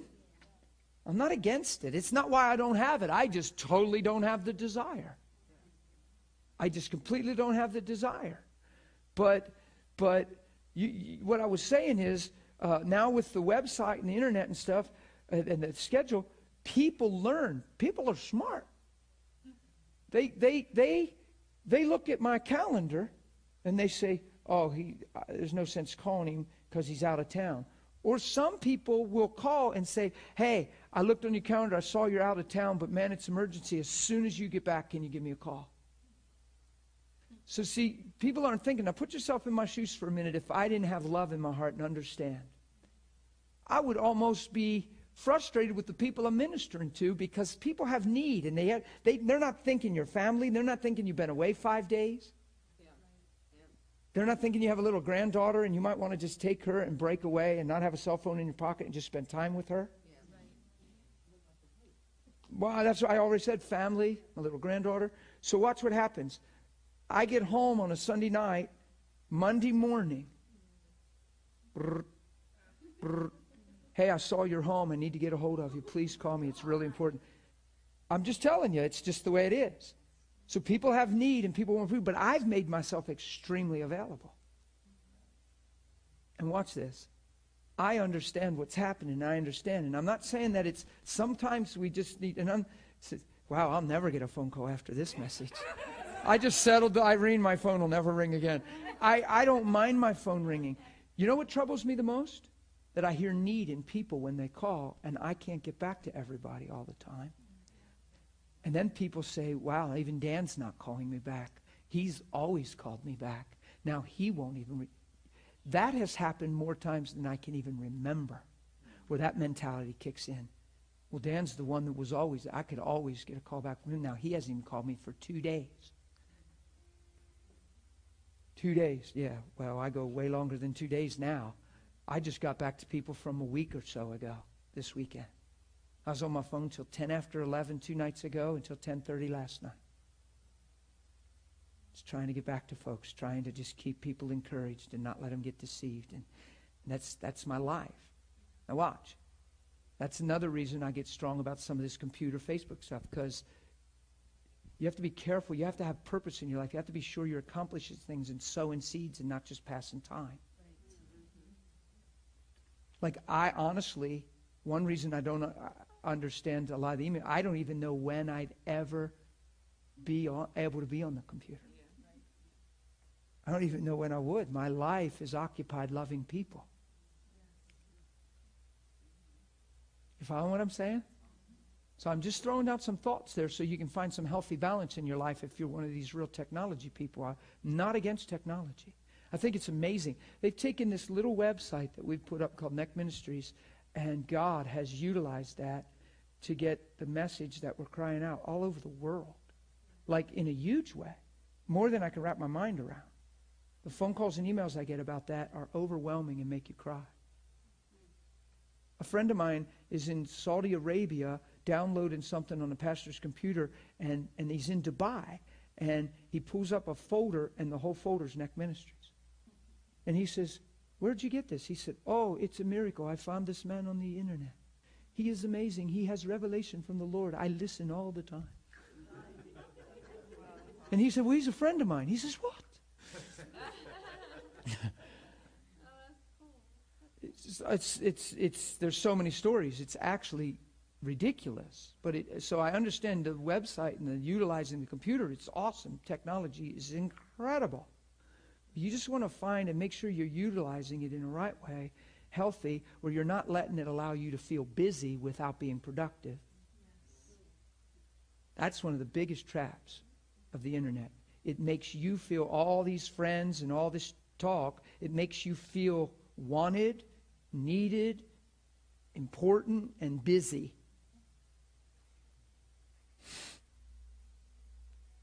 You might not be as busy as you think. Just the texting and the quality of it. You have to look at the quality of it and look at the. I'm not again. I'm not bashing. I'm not turning legalistic on you guys. You just got to go deeper and really look at things sometimes. Just the texting. Is it just chit chat? Does anybody really need to do what we're doing? Or is it important? Is it vital? Is it, is it sending good, clear messages? Or is it just chit chat? Because if it's 4,000 texts a month, which might be on the low side for some, is it just chit chat and staying busy? And is it a lifeline then? Or are you accomplishing something in all your texts? Texting. That, I'm just saying, I'm not being legalistic. You guys hopefully know my heart by now that I could talk about some of this stuff and just be real. I don't follow this stuff, and I don't. Hey, you shouldn't do this. You shouldn't do that. You shouldn't do this. It's like, you know, I don't. I don't. You shouldn't drink. You shouldn't smoke. You shouldn't. I don't preach that way. But what I'm saying is that we're growing in love and we're growing in relationship, we have to be careful that we're not doing things that are counterproductive and not challenging things that have just become status quo, normal, accepted the way it is, brother. That's all I'm saying. There is a way that seems right. And, and I've found that many, many Christians, many Christian leaders are, are big into all this stuff too. But, but there's excesses. There's a lot of excesses. Extreme. And my question is how do I know, how do you know that you're disciplined enough, self controlled enough to utilize some of these blessings and stay in a healthy place? Right? Did you have your hand up? So I'm not against technology. Te- God has used the, that little website is unbelievable to me. Unbelievable. I can, go, I can fly to the Midwest. People come up and weep and say, God bless you, Dan. I've never met them in my life. They know who you are. They're watching YouTube. They're on podcasts, on iTunes. They're on all this stuff. And they're like, God's used you to change my life. And it happens everywhere. Todd said everywhere he goes, the same things happens. Everywhere he goes. It's, there's people from five different states sometimes at the church, and they're crying, and they bring family and friends, and they say, we've copied your CDs and handed them out everywhere. It happens everywhere I go through one little website. So the technology, the blessing of it is immeasurable. Amen. Go ahead. I'm sorry, huh? Um, I was, this is going back to when you were talking about your answering machine is always full, and you know we all get calls and have people that are in that are hungry or want or broken or you know, and sometimes that makes it easy. I just was wondering what insight you have when you're in a place of perspective and discernment against people that feel like they lack nothing. You know, and, and getting through where you see that they there is, but they're uh, coming against any kind of brokenness or they have it all together or you know really Oh, like what you're saying you're is where you feel like offending it's an them. expressed realm of denial, where they have the, the talk Yeah. that I everything's great and it's obvious. Uh, the only thing that normally the only thing I suggest or do in my own life in that is if something gets obvious and there's fruit on a tree. In other words, even my children, I would, I would, when they were growing up, I would, I would lead them in the way they were to go, and they would appear to be on page, and they would agree and say yes to my yeses, and then I would just give them time to bear fruit and, and be real, because your life lived is who you are, not your words spoken. You got that? Well, yeah. But so then I would sit my children down and say, "Hey guys, look, I've just been observing. How you doing? Oh, I'm okay. I'm good. Well, I need to talk to you because of this, this, this."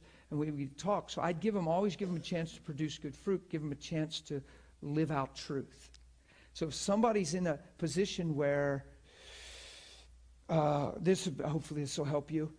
I've called people already, and you have to make sure nobody else is around because that would be very threatening to a person in that position that you're talking about. It has to be a private thing, almost always. But I've called friends and different people on certain things because they get frustrated or they're expressing an emotion that reveals defense and, and their words are perfect, but everything else is not. And I just call people on that. I say, well, listen, I know, I hear what you're saying, but man, how are you feeling right now? And what's even your emotions towards me and just even the thought that I brought up? Be real with yourself, man. Come on. Right now, you're feeling really ticked, and it's like you're defensive. What's going on with you, buddy? Let's just talk. And I'll just go straight after it like that. Or if they'll produce a certain fruit, you know, uh, you'd probably address it if you planted a bunch of peach trees and the label said peaches, and then you, you had uh, plums in the summer. You'd probably address that somehow. Why? Because the, the fruit's not what the tree's saying it is. And it gives you an inroad, but on the same hand, this is what's vital, and I want you to hear this most of all in the answer. You don't dare address that just because they're wrong and bearing wrong fruit, and because you know they're wrong. You, you care for them. You love them. It's not because you're frustrated. You might be amazed how many times we've corrected each other for being frustrated because it was frustrating us. You have to make sure when you address these things that your need to address them is because of your compassion for the person and the value of their life and what they're doing to themselves and others by living in that state of denial. You have to make sure the why is crystal clear and perfect. Because you could add that to the list. Now, I'm not adding to the scripture. I'm just saying, if I have tongues of angels, gifts of prophecy, all mysteries, all knowledge, all faith, all mountains, all my gifts, and my life, and have nothing, so I could have all encouragement, counsel, correction. I could do all the right things that way to set you straight. But if I don't have love, eh. There's a lot of times we've addressed each other because we're bothered by each other or we're intolerant or indifferent. So, but, but uh, Shana, I hope I'm answering your question okay in the sense of the, a lot of times there's not a lot you can do until something becomes flagrantly obvious.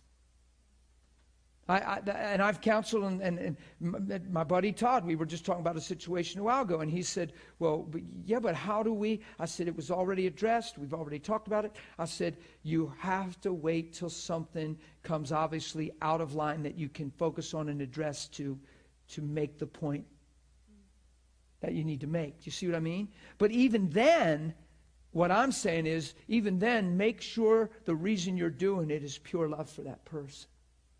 And if there's one place we've failed in the body, is we haven't done it that way.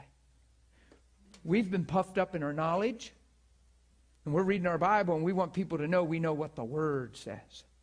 So when their life isn't in line, we're like, well, brother, you need to line up. Well, well, the Bible says, well, how come you do that? Well, you should be. And we quote three scriptures at them and keep walking.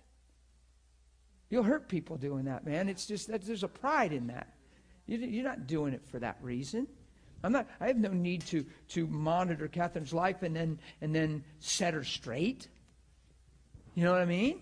If I see something in her life that's detrimental to progress or to truth of the heart of the whole or family, man, I sit her alone and say, kiddo, I've been looking at this and, and I don't mean to judge you. And if I'm wrong, you tell me immediately, but it seems this way. And rather than me form a belief and start treating you as such or subconsciously hearing you through that belief, I want to ask you. See what I mean?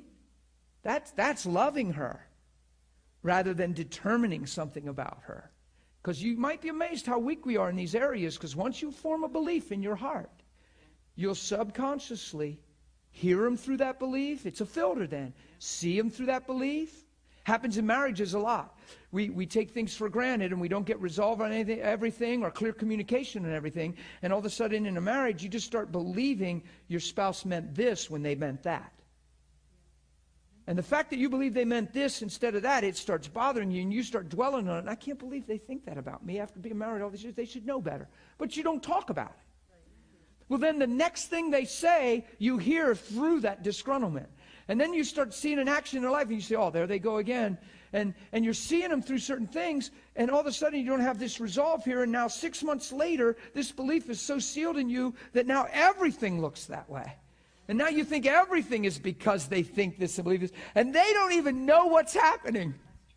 They don't even know what's going on the whole time. And they're not meaning that. They're not even thinking. But it looks that way to you because of the lack of communication and getting resolved. So if I have a belief that forms in my life towards you that's creating a negative review or affecting me outside of love or negatively, I should get that ironed out so I don't see you for less than you are or for something you're not. Come on. Jesus is so into this that he says, don't even bring your gift to the altar.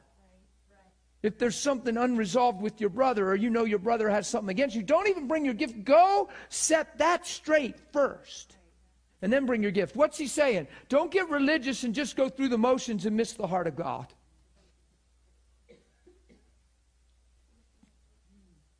Pardon? Well, that's that's a different situation. If people won't talk to you and and they're they're upset that way, I encourage people to pray real clear-hearted with no stingers in it, no jabs. You'd be amazed how we say we're pure, and I've I've had people write letters and then I review them quick just to make sure, and there's stingers in the letter, little jabs. which means your motive for writing the letter isn't even pure. You're not even loving them. You're just offended and you're trying to set them straight. You're trying to correct them. And you feel slapped and you're slapping back. Come on, that is not Jesus. Little stingers in the letter.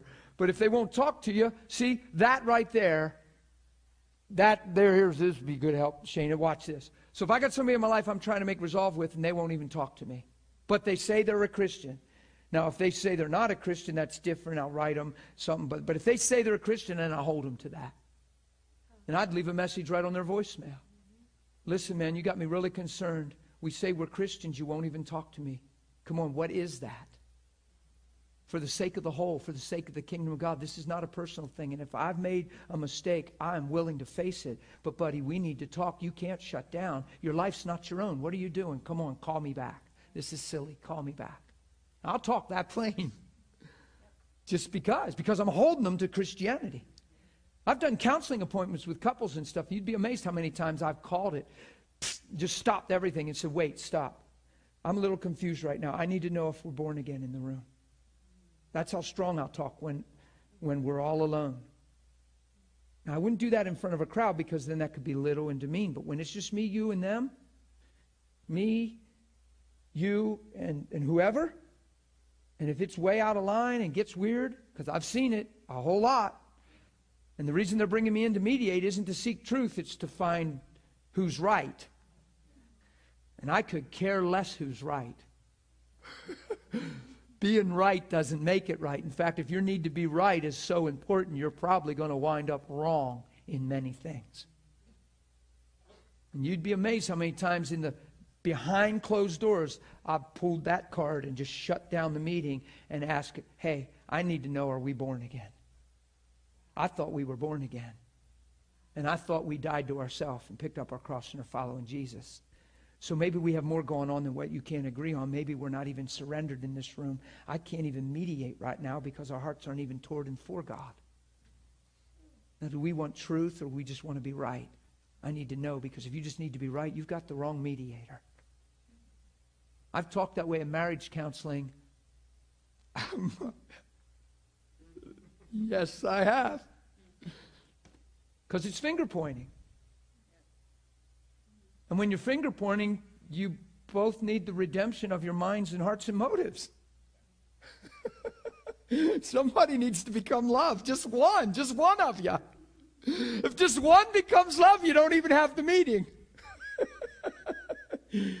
I, have preached this for years and people look at you weird. It only takes one in a family to understand unconditional love to hold that thing together in Christ. I know people don't agree with that, but you think about it.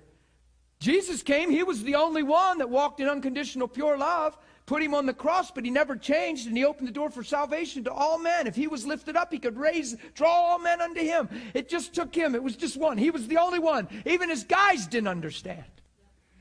But he understood. And man couldn't change him. But boy, if you hang around long enough, he's going to change you. But man could not change him. Wonder if you get that in your family. Wonder if you get so seated and rooted in love that nothing can change who Christ is no matter what. No matter the close, intimate things. Well, you should, you should never do that. Well, you're my this, you're my that, whatever relationship. And then you hold them to a standard and allow their failure to break your heart and step out of love every time you do that. Come on. And what you're doing is you're, you're putting the pressure of, of your life and identity being fulfilled on the person you're saying you love. It's control. It's, it's mandating. It's, of course, we should live trustworthy. Of course, we should learn how to be covenant people. Of course, with all your heart, you entered into covenant with your spouse. But wonder if they spin and go off the deep end and break that covenant. Then what? Do you have permission to fall apart and break things and be broken? Or are you still in Christ and Christ in you? Does love change? See, this is what I don't understand our counsel in this area. It is so normal to, to catch your spouse in adultery and just be shattered. And I can't believe you did that to me. I can't believe you broke our covenant. I can't believe you broke my trust. I gave myself to you. I thought we were, and I thought we were, and oh my God. I understand those feelings all rush you, but to lock into them as truth and then just victimize yourself and how could you do this to me? I wonder why we don't think, how could you do this to yourself? What are you thinking? You're so much more than this. Come on, I'm not saying you skip and hop through the park on the day your spouse commits adultery, but why do we fall apart and why do we make them the problem and us the victim? And why does the church grab our, their arms around us and say, I can't imagine how you must feel. I can't believe they did that to you? Why is that so normal? Who's in trouble? Okay, watch this. So today I'm in Christ and I'm having fun in my truck and I'm worshiping Jesus and, and I'm having fun at school and I go home and I find my wife in a situation like that. Who's got the problem? Who's in deep trouble? Why am I crying for me then? Right, because I say she hurt me. Well, she can hurt me in that sense to where I'm going to pick that back up. I laid that down through Christ. And you're not going to have to put me back together because there's nothing going to be broken. If I cry, I'm going to cry for her. I'm not saying it's a fun thing. I'm not saying that there's no feelings or emotions that are going to try to bombard you. It's natural, rational thinking, but we live by it all the time and miss love. How many times have we spiritually crossed the line with God? How many times have we have other lovers in our life but God? How many times have we broken covenant with God, broken covenant with God, broken covenant with God, broken covenant with God? How many times have we professed covenant with God and then broken covenant with God?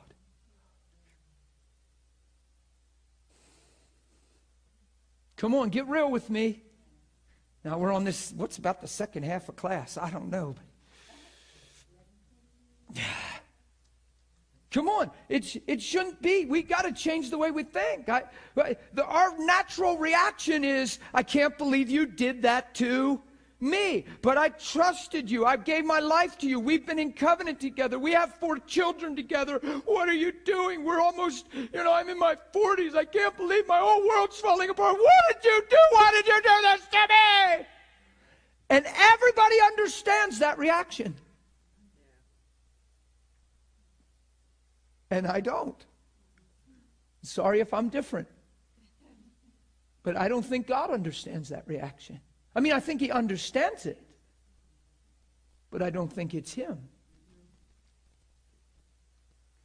So where is love in our lives? Because why is it why is it strange to walk into a setting like that and cry for your spouse because of the the deception, the delusion, the darkness, the low identity, the devalue, the, the, the, the, something that's unresolved that would even permit your spouse to be in that situation. Where is the I love you? instead of you betrayed me. So our love is that conditional, huh? So I only love you as you love me, huh?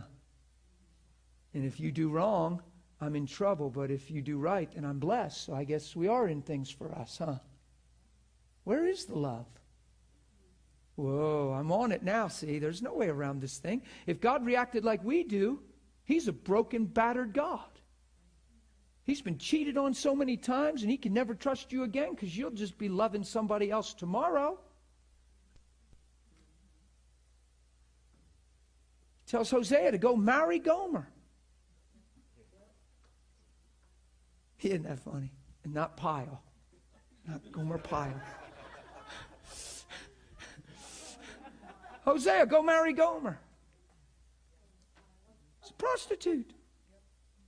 She doesn't know who she is. She's lost her value. She's just surviving. She's using her womanhood to survive and go marry her. Huh? Yeah, the prophet. The one that represents God in that day. Think about it. They're, they're finding God through this man. They hear God through this man. He's, he's their contact to God. He represents God in that, in that culture, the prophet. And he's marrying Gomer. They're together. Gomer takes off again. You know the story. What do I do? Go get her, bring her back. What's the message of God to Israel? No matter your many lovers, no matter this, no matter what, you'll never make me stop loving you. I love you. Why is it so easy to walk in and be broken for yourself instead of broken for the one you say, I love you to?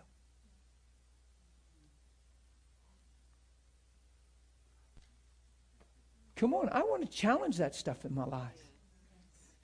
If I can't find my attitude in the heart of God, then I don't want it in mine. Come on, get straight with me. Get real. How much do we really want this thing now? See, I'm going to get, I told you you're going to get stretched in this love stuff. We got more rights. We've been programmed by the world more than we care to admit. We've been taught the way that's right, and it is way wrong because you can't find it in Jesus' life. Okay. They're sitting at the Last Supper table. We're about to do communion here. We are. Don't laugh, Randy. That was our cameraman, our faithful cameraman. Ha ha ha. Just so you know, pointing out his sin. no, I'm kidding. I was, I, have done it to all of you. I said, I'll make a comment and y'all laugh. I'm thinking, man, I scarred them all. Okay, so Jesus is at the Last Supper.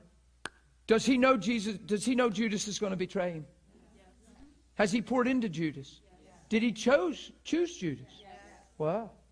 So has he laid down his life in a sense for Judas? He has, hasn't he? So here's what we do. We're at the table. We got foreknowledge of someone's betrayal.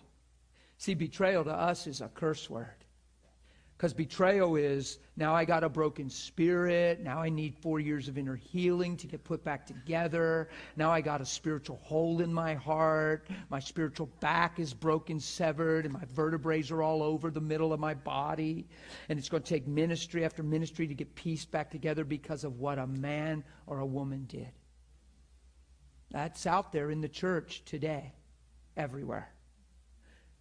And the excuse and reason and mentality to be broken is accepted and viable and ministered to. So that would be Jesus at the Last Supper, and he's sitting there and he says, uh, Surely I tell you, uh, one of you is, one of you, one of you is going to betray me. And now he's bawling, and they're all like, Who? What? Who is it, Lord? Oh, it's, it's you, and you know it. You already were with them. How could you do that behind my back? You already know. You already, you're sitting here like you're part of me, and you're nothing to do with me. You're just a liar. You're a scammer. You're sitting there like you're part of the team, and you're not. And all of a sudden, he's freaking out on Judas. You already took the silver. You're waiting, I know, to turn me in. They're going to get me tonight. You think I don't know? You don't think I have a prayer life? Who do you think you're fooling? I poured my life into you. You were nothing when I met you. I poured my life into you. Can you picture Jesus in that realm? Then why can you ever picture yourself in that realm?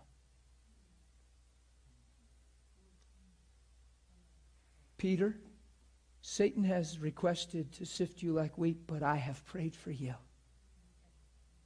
When you return, you strengthen your brethren. You know what he was saying? I saw in prayer that you're going to fall away. You're going to go into a time of sorrow and you're going to deny me three times. Did Jesus know all that? And then Peter says, Lord, I would never deny you. I would never deny you. I will die for you. Die for me. Yeah, get real. No, the truth is, I'll die for you, but you can't even die for me. You just say that. It sounds good. It impresses your friends, maybe, but you're not impressing me.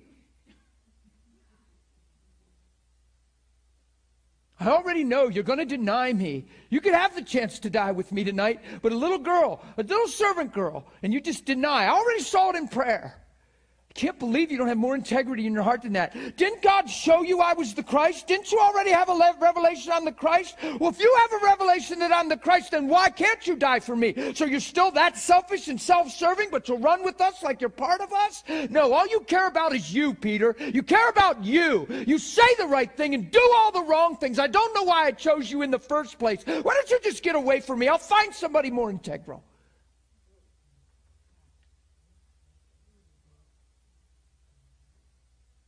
Could you ever hear Jesus say that? Then why would you ever hear you say that? You're made in his image, and he's the truth to redeem us back to truth. And everything between then and then is a lie. Every feeling, emotion, and language we embraced from the time man sinned till Jesus came back, everything in between is an absolute pitiful, disgusting lie. It's because man through sin inherited himself. Through creation, he inherited God. But through sin, he inherited himself. He was never made for himself, he was made for God. That's why Jesus said, Deny yourself. So all these mentalities come out of self. And now we don't, and I'm not against, I understand there's a side of Christian psychology that can define how people are thinking, functioning, working to put health in that. And, but there's a side of Christian psychology that I just couldn't disagree with more. It tells us the way we are and who we are and why with ever, without ever telling us it's not who we are. It accommodates. It understands why you're broken in adultery and allows you to be there and tries to fix you from that point rather than to take away your permission to be broken. Somebody asked me yesterday, is it wrong to hurt? I don't want any permission to hurt, and I'm not trying to be a robot. I'm not trying to be some doll of feeling robot. I'm not trying to force myself into some robotic submission so I don't have feelings. Hurt comes from perspective. If my perspective's changed, if my love's perfected, I'm not hurt. Love takes no account of a suffered wrong. Well, unless your wife and it's 20 years and you got four kids. No, it says it takes no account. Are you guys all right? Come on, I'm really intense with this thing because this is the part that we, the body of Christ, miss grossly. We embrace mentalities and attitudes that the world taught us, and we cheer them on with one another because we tend to all have our own hurts and issues. So when somebody does something wrong, we all run to the rescue of the one victimized. I just had a Christian psychologist ask me, Well, where does victimization come into play? He just asked me that at a conference. And I said, Well, why would you ever counsel that somebody's a victim? Was Jesus a victim? If I know who I am and my motive's right, how can you possibly emotionally abuse me? Why is there so many Christians emotionally abused, and why is the phrase so acceptable, so understood, and so agreed with? Because we still fix on what's wrong and what's right and what shouldn't have been, and poor you, and, and we invoke sympathy and and human emotion and empathy apart from truth. How can you possibly emotionally abuse me right now? It's impossible. I get so silly inside when I talk like this because I know what I'm saying is so true. Guys, that's what freedom is. If I can be emotionally abused by you, I can say I'm free all day and I'm still bound to you. If I need you to say the right thing to me for me to be okay, then I've bound myself to you. You're Lord to me.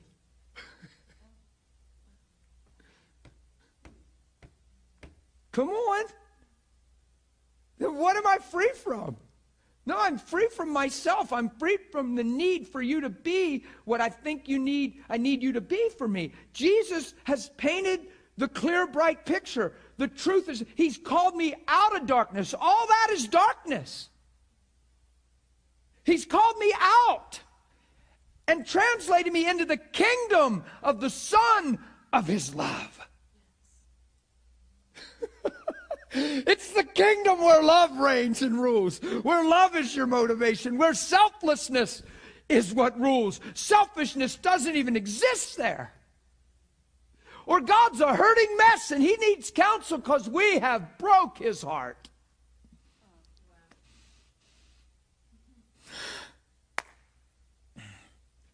Think of Jesus with his guys. He's ready to take communion. He's ready to go die and be beat beyond description and give his life. And he knows that he's going to be struck and they're going to scatter. Come on, if he had an ounce of humanity like we were taught humanity is, just man's thinking, he can't even take the Last Supper. He's trembling and crying, and he can't believe it because he's about to be forsaken. And, and, and guys, I can't believe you're just going to run. I can feel the fear in your hearts right now. Every one of you is still thinking for yourselves. Didn't you remember I told you you have to deny yourself? They're about to arrest me and take me, and nobody's going to stand with me. You're all going to run away, you bunch of chickens. You just love your own life.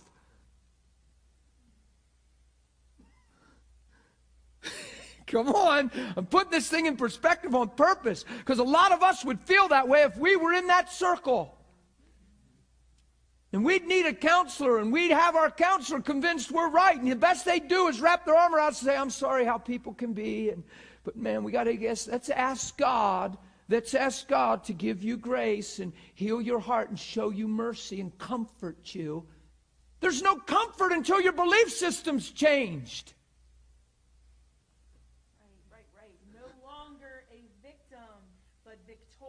Victorious. How do you find comfort unless your perspective's changed?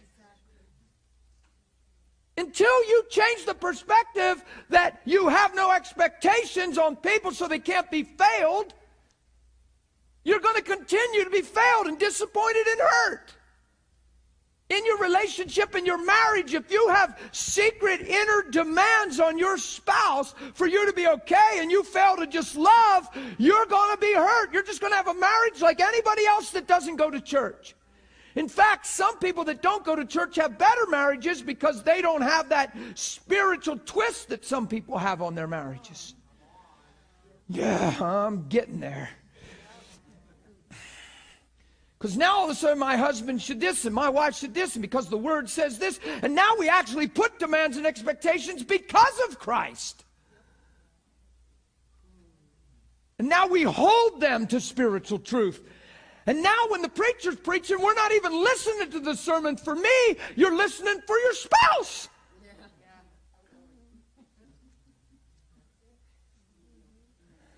Whoa.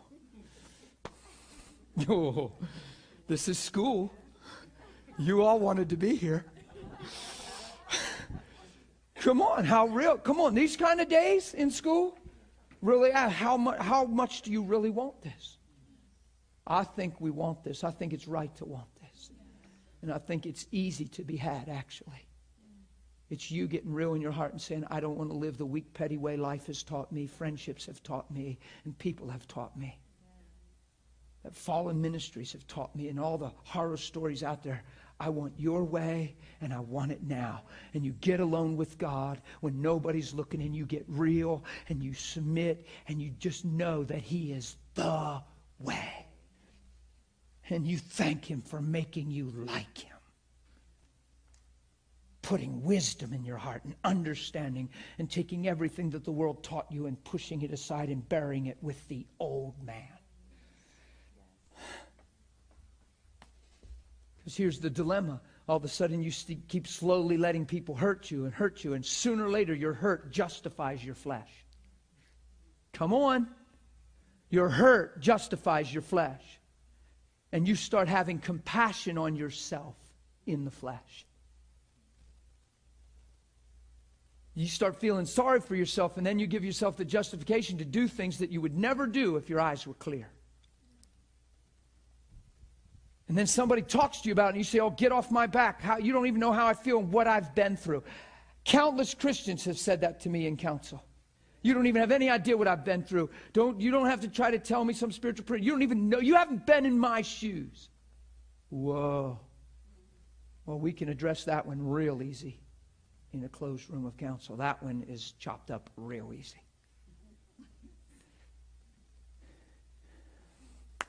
Do you hear the deception in that? So now what you've been through is your permission slip to be less than Christ. Which means you're going to be ruled and dictated by life the rest of your life until that changes. But you can hang out in church as much as you want. And you can sing loud and raise your hands, but until that changes, life's going to rule you. Come on. This is school. This stuff is sober and real. I don't want to look at Anthony and say, I love you, buddy, because it's the Christian ling- lingo. And then Anthony do something that doesn't measure up to truth, and then me react like a man, but yet I say I love him. No, if I say I love him, then it, now it's time to love him. We ought to do that in our relationships, and especially our marriages. We say, I love you all the time when it's time to really love, when the rubber meets the road, we find out that our love is a surface understanding and it's more, I need you, expect from you, and I'm glad you're there for me. And when you're not, I'm shattered and I'm not complete. And we use our spiritual language, and some of our, like a wife will say, Well, well, you know, you're, and a husband will do it too. Well, you're the completion of my life, and when you're this, and I'm just not, and I need you, and, and all this insecurity and, bleh, and spiritual manipulation and weakness and bleh. using scripture. Come on. I, I, haven't been saved super long. I've, I've pastored 14 years. That is way long enough at the level I've been active with people to learn this stuff. it just is. Come on, this man, I feel sober in my heart. Let's read this. Verse 4. Love suffers. Well, but when are they going to change? But how can I be sure? Oh, I've been praying that way for two months, but when is it going to turn around? That's another one I hear all the time. So our prayer is a strategy to get what we need. And we put it on a timetable because we're falling apart. And if they don't stop treating me this way, or they don't stop this, or when are they going to change? And when again? And it's really all about us. I've seen countless husbands, countless husbands live taking advantage or for granted the blessing of their wife and not going after God. And then when their wife runs out of gas and falls apart, then they run to the pastor and to God. And then they plead and cry to their wife and say, Look, I'm changing, I've changed, I've changed. So the whole time they're taken for granted, and as long as this thing is feeding them, great. As soon as it seems threatened, whoa, and it's just a selfish venture, it's a zero. And I, I, I talk to people about that on a personal level all the time. I say, Listen, you say you love her, but actually you love yourself way too much. And the motive for pursuing and praying right now is for you to get your wife back. And I suggest you stop that. I'm not going to agree with you on that. I said, You need to get alone with God. It's about you getting right with God. It's not even about your wife right now. Because the only reason you're making this mad push for your wife is because you're in desperate need and you're seeing yourself through her being in your life, and without her, you're missing something. And, and it's Jesus you need, friend. Wives, the same way. I would take the wife the same way if, if I perceive that. It's not hard. You don't have to perceive it, it comes out of their mouth. Out of your heart, your mouth speaks. And they'll cry and say, Yeah, but I really love them. You don't understand. I really, really love them. And what they're saying is, I really need them and I can't see living without them. And I'm really scared right now and my life is very vulnerable. And if I lose that, that's like a security blanket. I got to have that back. I got to know they love me. If they just say they love me, that'll help everything. I've been in that so much. I'm like, we really don't understand why we're Christians. Oh, my. Oh, you guys all right? Some of you are looking at me real strange and sober. Love suffers long. Guess what else it is? It's kind. It doesn't envy. It's never jealous. It Does not parade itself around. It's not puffed up. It Doesn't behave rudely and it doesn't seek its that's a big one there, man. If you're going to highlight anything, if you're going to highlight four through eight, make sure you do a different color with that one. Does not seek its own. Because honestly, that's love is not selfish. Selfishness is not love. You can't have one mixed with the other. It's one or the other. Did you follow that? There's not an ounce of selfishness tied up in love and love in selfishness.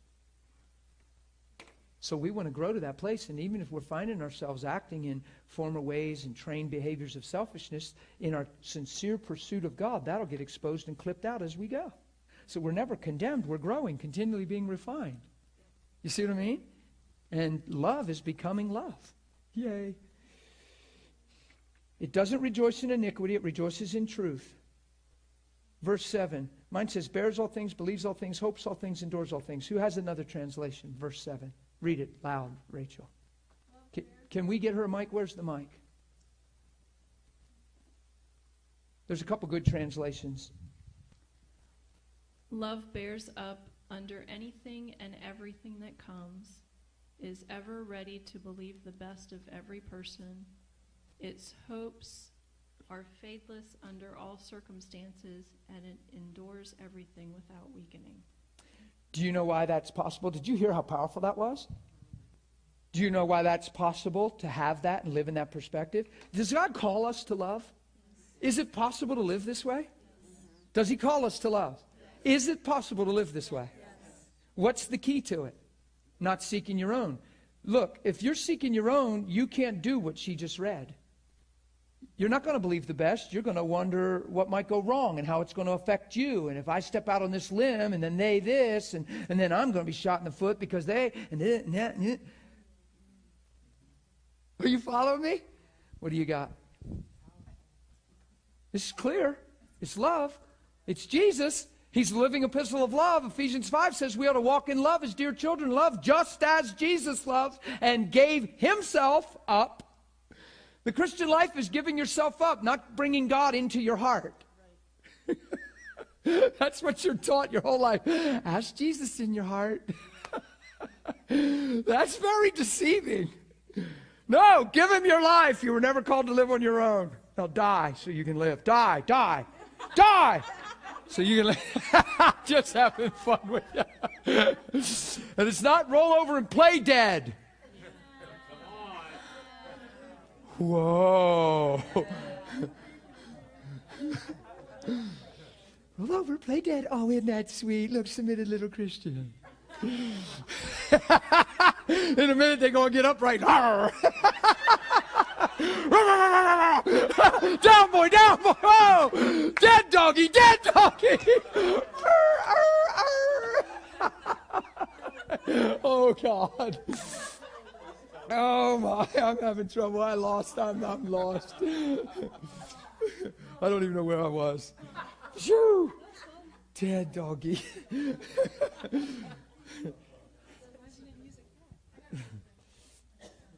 Cats. Why didn't I use a cat? We won't get into it. My, I tease my little granddaughter so bad. You know what she did? She's only five and a half, and she is so messing with her grandpa. She's down at the beach. My wife went with my daughter and granddaughter last week, two weeks ago, for four days. They're in a little shop, and she comes running with this thing, and she says, Grammy, what does this say? What are these? What are these words? And she says, she says, oops. Oh, I'm. There's so many devils in this thing, man. Get them. Oh, is it back on? It's right there. See, I cast the devil when I. See, see, see. That thing came out. Love puts up with anything. Trust God always. Always looks for the best. Never looks back. Keeps going to the end. My granddaughter came running. She said to my wife, she said, "What? What's this say, Grammy?" She said, "It says I love kittens." And and I don't have any trouble with kittens. It's it's it's they they they mu- they mutate into cats. Kittens. Kittens, they do something. They change. They go from kittens to cats.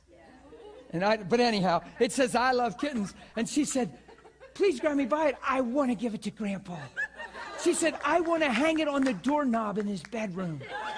And uh, she said, "She said what?" She said. So she gives a surprise, a surprise gift for you, Grandpa. For the I picked it up, like what? And I tease her. I make because it's not like I, I'm terrible with cats. I just, I wouldn't have made them. But anyhow. but, but anyhow, she, she, she, she gave me this thing. So I go down with you, Brent. We're on a weekend trip, right? This past weekend. I come back. My granddaughter stayed overnight the day before, and then I left that day with him. And she was still at the house. And then I came home on Sunday night. And guess where that little thing was hanging? No. It was hanging on my touch lamp, right where I, my bed, where I read and lay and sit. And she said, Grammy, I'm going to hang it right here because then every time, as soon as he wakes up, he'll see it right away. Kids are smart. but it, I, I balloon it up with her and have fun with it. It's not like I can't be around cats. In fact, I just saw one. Where did I see? Oh, at, at uh, Pastor Bob's house when I went for my jog. And it was out there, and I called it over, and I was petting it, and it was rubbing all the way. I was like, hey, kitty, kitty, kitty. So, I mean, I'm, I'm, I'm okay. I just kind of have fun with it. I just I just, yeah, I just tell people I wouldn't have created them, and my heart's in one with oneness with God. So I'm thinking they came after Adam ate the tree. Like, like you didn't have poison and briars, and they probably just cats probably just were. Like he ate the tree, and there was cats. well, if you look at their eyes, they're the wrong way. There's something's not right. I'm just having fun. It it it stretches people so bad. I'm just having fun with it. I'm re- I really don't have a problem with cats. No, I really don't. I really don't. I grew up with a cat, my sisters. We had a love hate relationship. And guess, guess who the kitty died, whose arms the kitty died in? 16 years old, the kitty. Guess who was holding it when it died? Bittersweet relationship. I'd smack it all around her. I was the only one that would bite and scratch. But then I'd play with it, and I'd take the cicadas in there because it would get wild in his eyes. He loved to chase them all over the house, climb the curtains, and catch them, and he'd eat them. But uh, and I was a fisherman, and I'd clean fish, and he'd be around, around, and I'd feed him. So we had this love-hate thing. And then I'd every once in a while I'd just smack him around. And so my sister calls me crying because he's dying. He has a big tumor in his chest, and he can't breathe. And we go to the, and I'm sad for it. It was her kitty from little baby. She was, you know, the kitten was tiny and she was a tiny girl. And she calls me, and I'm big brother. I'm nine years older than her. So I picked up my sister and took her to the vet. And I thought, how ironic is this? I actually cried. Kitty died in my arms. I, we were in the room, waiting room, and, and, and his name was Timmy. And beautiful, partial Persian, yellowish white. He was really pretty. And he go, Wah! And I'm looking down, and I didn't know, I'm not thinking Jesus or nothing. I'm just thinking like a man thinks, but I'm sitting there and I'm feeling bad for my sister. And she started crying so bad she couldn't take it because it's her kitty, and he's, you look, he's turned blue, he couldn't breathe, so she just throws him in my arms. says, Oh no. And I took him. I went, Oh my goodness. And I just headed back the hall and walked in a room and they gave him a shot and put him away, you know. But I, I'm holding him, and when I got him back in the room, he actually was already gone because they were looking at him and said he was going. And uh, I think they did do some kind of shot thing or something. And I'm standing there, and it was, was the funny thing. Bittersweet relationship. Felt like I didn't like him most of the time. And when it came right down to it, I was standing there crying when he died. So it's amazing how your heart. So I don't have anything wrong with cats. I really don't. I just wouldn't buy one for my own personal pet but I have no trouble with them. there, I'll leave it with that. but I like dogs. Come on, dog people. no. Division in the school. Cats on this side, dogs on this side. Tomorrow. Miss Vicky. We're going to take this, we're going to receive this, and then uh, we'll just, hopefully, you'll come back tomorrow after my whole cat thing. We'll lose all our internet viewers. We're all going, Susan. The, the, internet viewers are going. He really doesn't like cats. I actually prayed for a cat to be healed for somebody. And my cat was healed. No, I did pray. I don't remember what happened, the outcome, but I prayed sincerely with my heart because I have integrity and I understood that I couldn't just do it rhetorically or I'd be religious. Serious. But I mean, I have compassion on things. I don't want to see nothing suffer. So this lady brought me a cat and I was like, oh my goodness. Getting to pray for a cat. Because I have jokes. No, I have jokes with friends. Like friends say, oh, somebody brought a cat for me to pray for. I said, I'm glad they were thinking. See, God told them your name, not my name.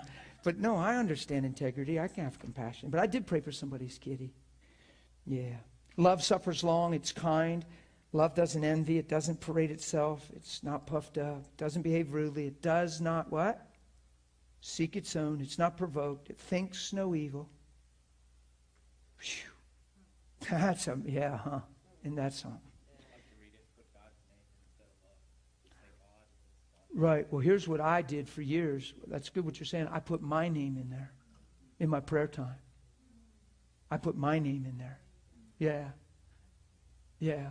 My wife tricked me one time. I was going to minister, and she didn't. I didn't know she did it. But back in the Genesis, she knew I was preaching out of Genesis a lot at the time because I was going to the beginning. It was just something in my heart. And she went and she put little uh, tiny pieces of paper she wrote my name on, and she stuck them over everywhere it said light. She said, in the beginning, and it said, God said, let there be light. And she had the name Dan there and there was Dan. And God looked at Dan and saw that it was good, et cetera, et cetera, et cetera. And, and it had my name everywhere through that. And I, and I turned to preach. I was traveling. I turned to preach and I said, What in the world did. I thought, Who manipulated my Bible? And I read and I went, Oh my goodness. But it gave me a good thought. I thought, personalize things. So if you get alone and you really think about love, and put yourself in there. Because Brent just said about putting God in there everywhere it says love, because God is love. That's true but put yourself in there because you're made in His image. You know, Father, I thank you that I suffer long because I have no selfish intention. It's all about people and laying down my life and carrying my cross. And Father, I thank you. I'm kind to people because I'm not frustrated because I have no self interest. So people can't fail me and disappoint me and rub me wrong. It's not about getting under my skin because you've saved me from myself. And God, thank you, you live me. So that's meditation in the Word. That's reading and praying and becoming. Because as you're releasing faith, grace is changing your life if you're willing. Honest, the honest truth is, not everybody is really willing to surrender all these things. We hold on to certain rights. There's lines we keep that people can cross. You need to erase the lines. That's up to you. you. You know, we have these secret little places that we don't even realize. We bump into them along the way that enough is enough. Well, now you've taken me too far. You've heard those phrases your whole life. Mm-hmm. And they sneak into our Christianity. Could you imagine Jesus getting halfway through his ministry and saying, Well, that's it. You guys are taking me too far. Look, I'm taxed. Go back to your fish nets. It's over. Look, there was hope, but there's no hope anymore. You guys have proved the proof's in the pudding. You guys, well, you just helped change my mind. Now I know it ain't going to happen. And no Jerusalem, no cross. Can't imagine that, can you? Then why do we change? Come on. Love never fails. But where, look, It bears all things, believes all things, hopes all things, endures all things. Love never what? Never fails. Gee. Wow. Now abide in these, verse 13 faith, hope, love. These three. But the greatest? What's the greatest? Guess what else it is? Verse 31 of Corinthians 12. But earnestly desire the best gifts, but yet I still show you a more excellent way. So he's saying it's, he talks all about the gifts in 12 and says it's good to desire these gifts, but let me show you a more excellent way. A more excellent way than you just desiring the gifts.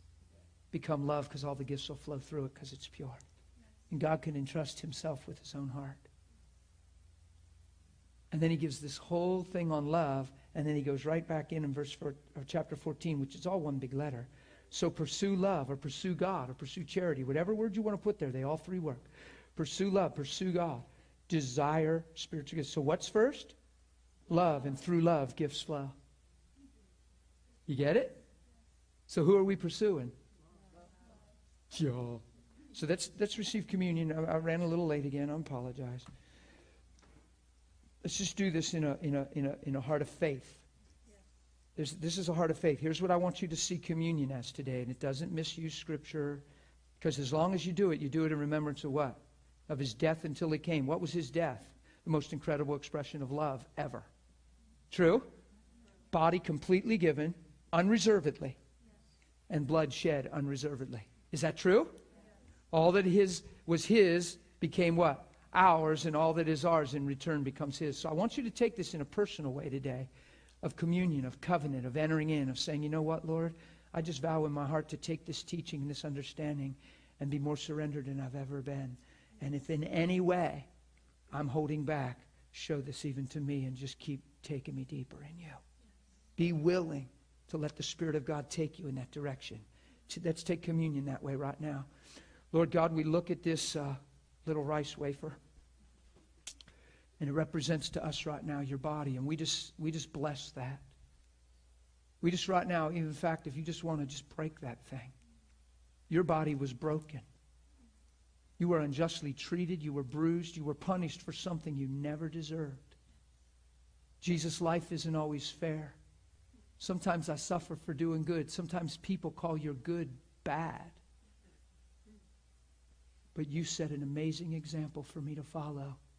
And if my love is sincere and pure, then I'll go all the way to the finish line. And where sin abounds, grace abounds more because I follow you, not the way I was taught as a man.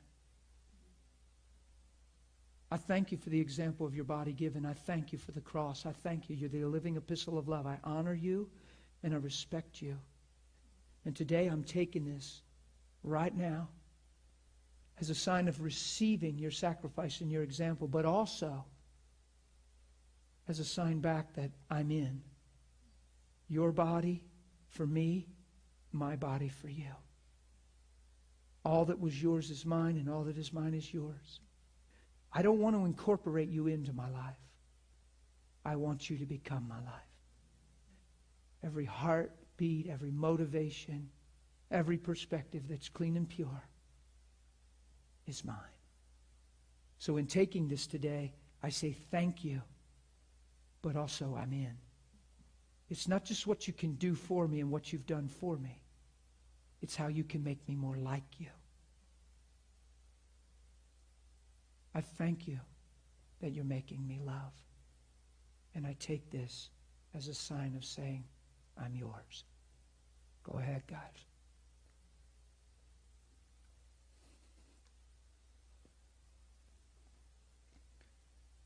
Jesus, we hold this cup that represents your blood and causes us to remember the amazing sacrifice. Thank God it's more than an Easter story. And I might not know totally what this means, and we might not totally know what this means, but this gospel cost you your blood. And with every heart desire in me, I say, I want to know in my heart that even if this gospel cost me my blood, then that's just the way it is. Because my life is not my own. So, Lord, I, if I'm willing to die and give my life for the gospel, surely I'm willing to give up offenses and hurt and disappointment and false expectations. Come on, it would be silly for me to hold on to those things and say I'm willing to die for you when I'm still alive to the people around me. So, Lord Jesus, as I drink this blood, I'm asking for grace that makes my desire a greater reality. And as I drink this cup, I'm partaking of your blood and everything involved in shedding it, every motivation, all purity in your heart. And I'm saying, My blood is yours. To the best I understand, make that my reality. Thank you in Jesus' name. Go ahead, guys.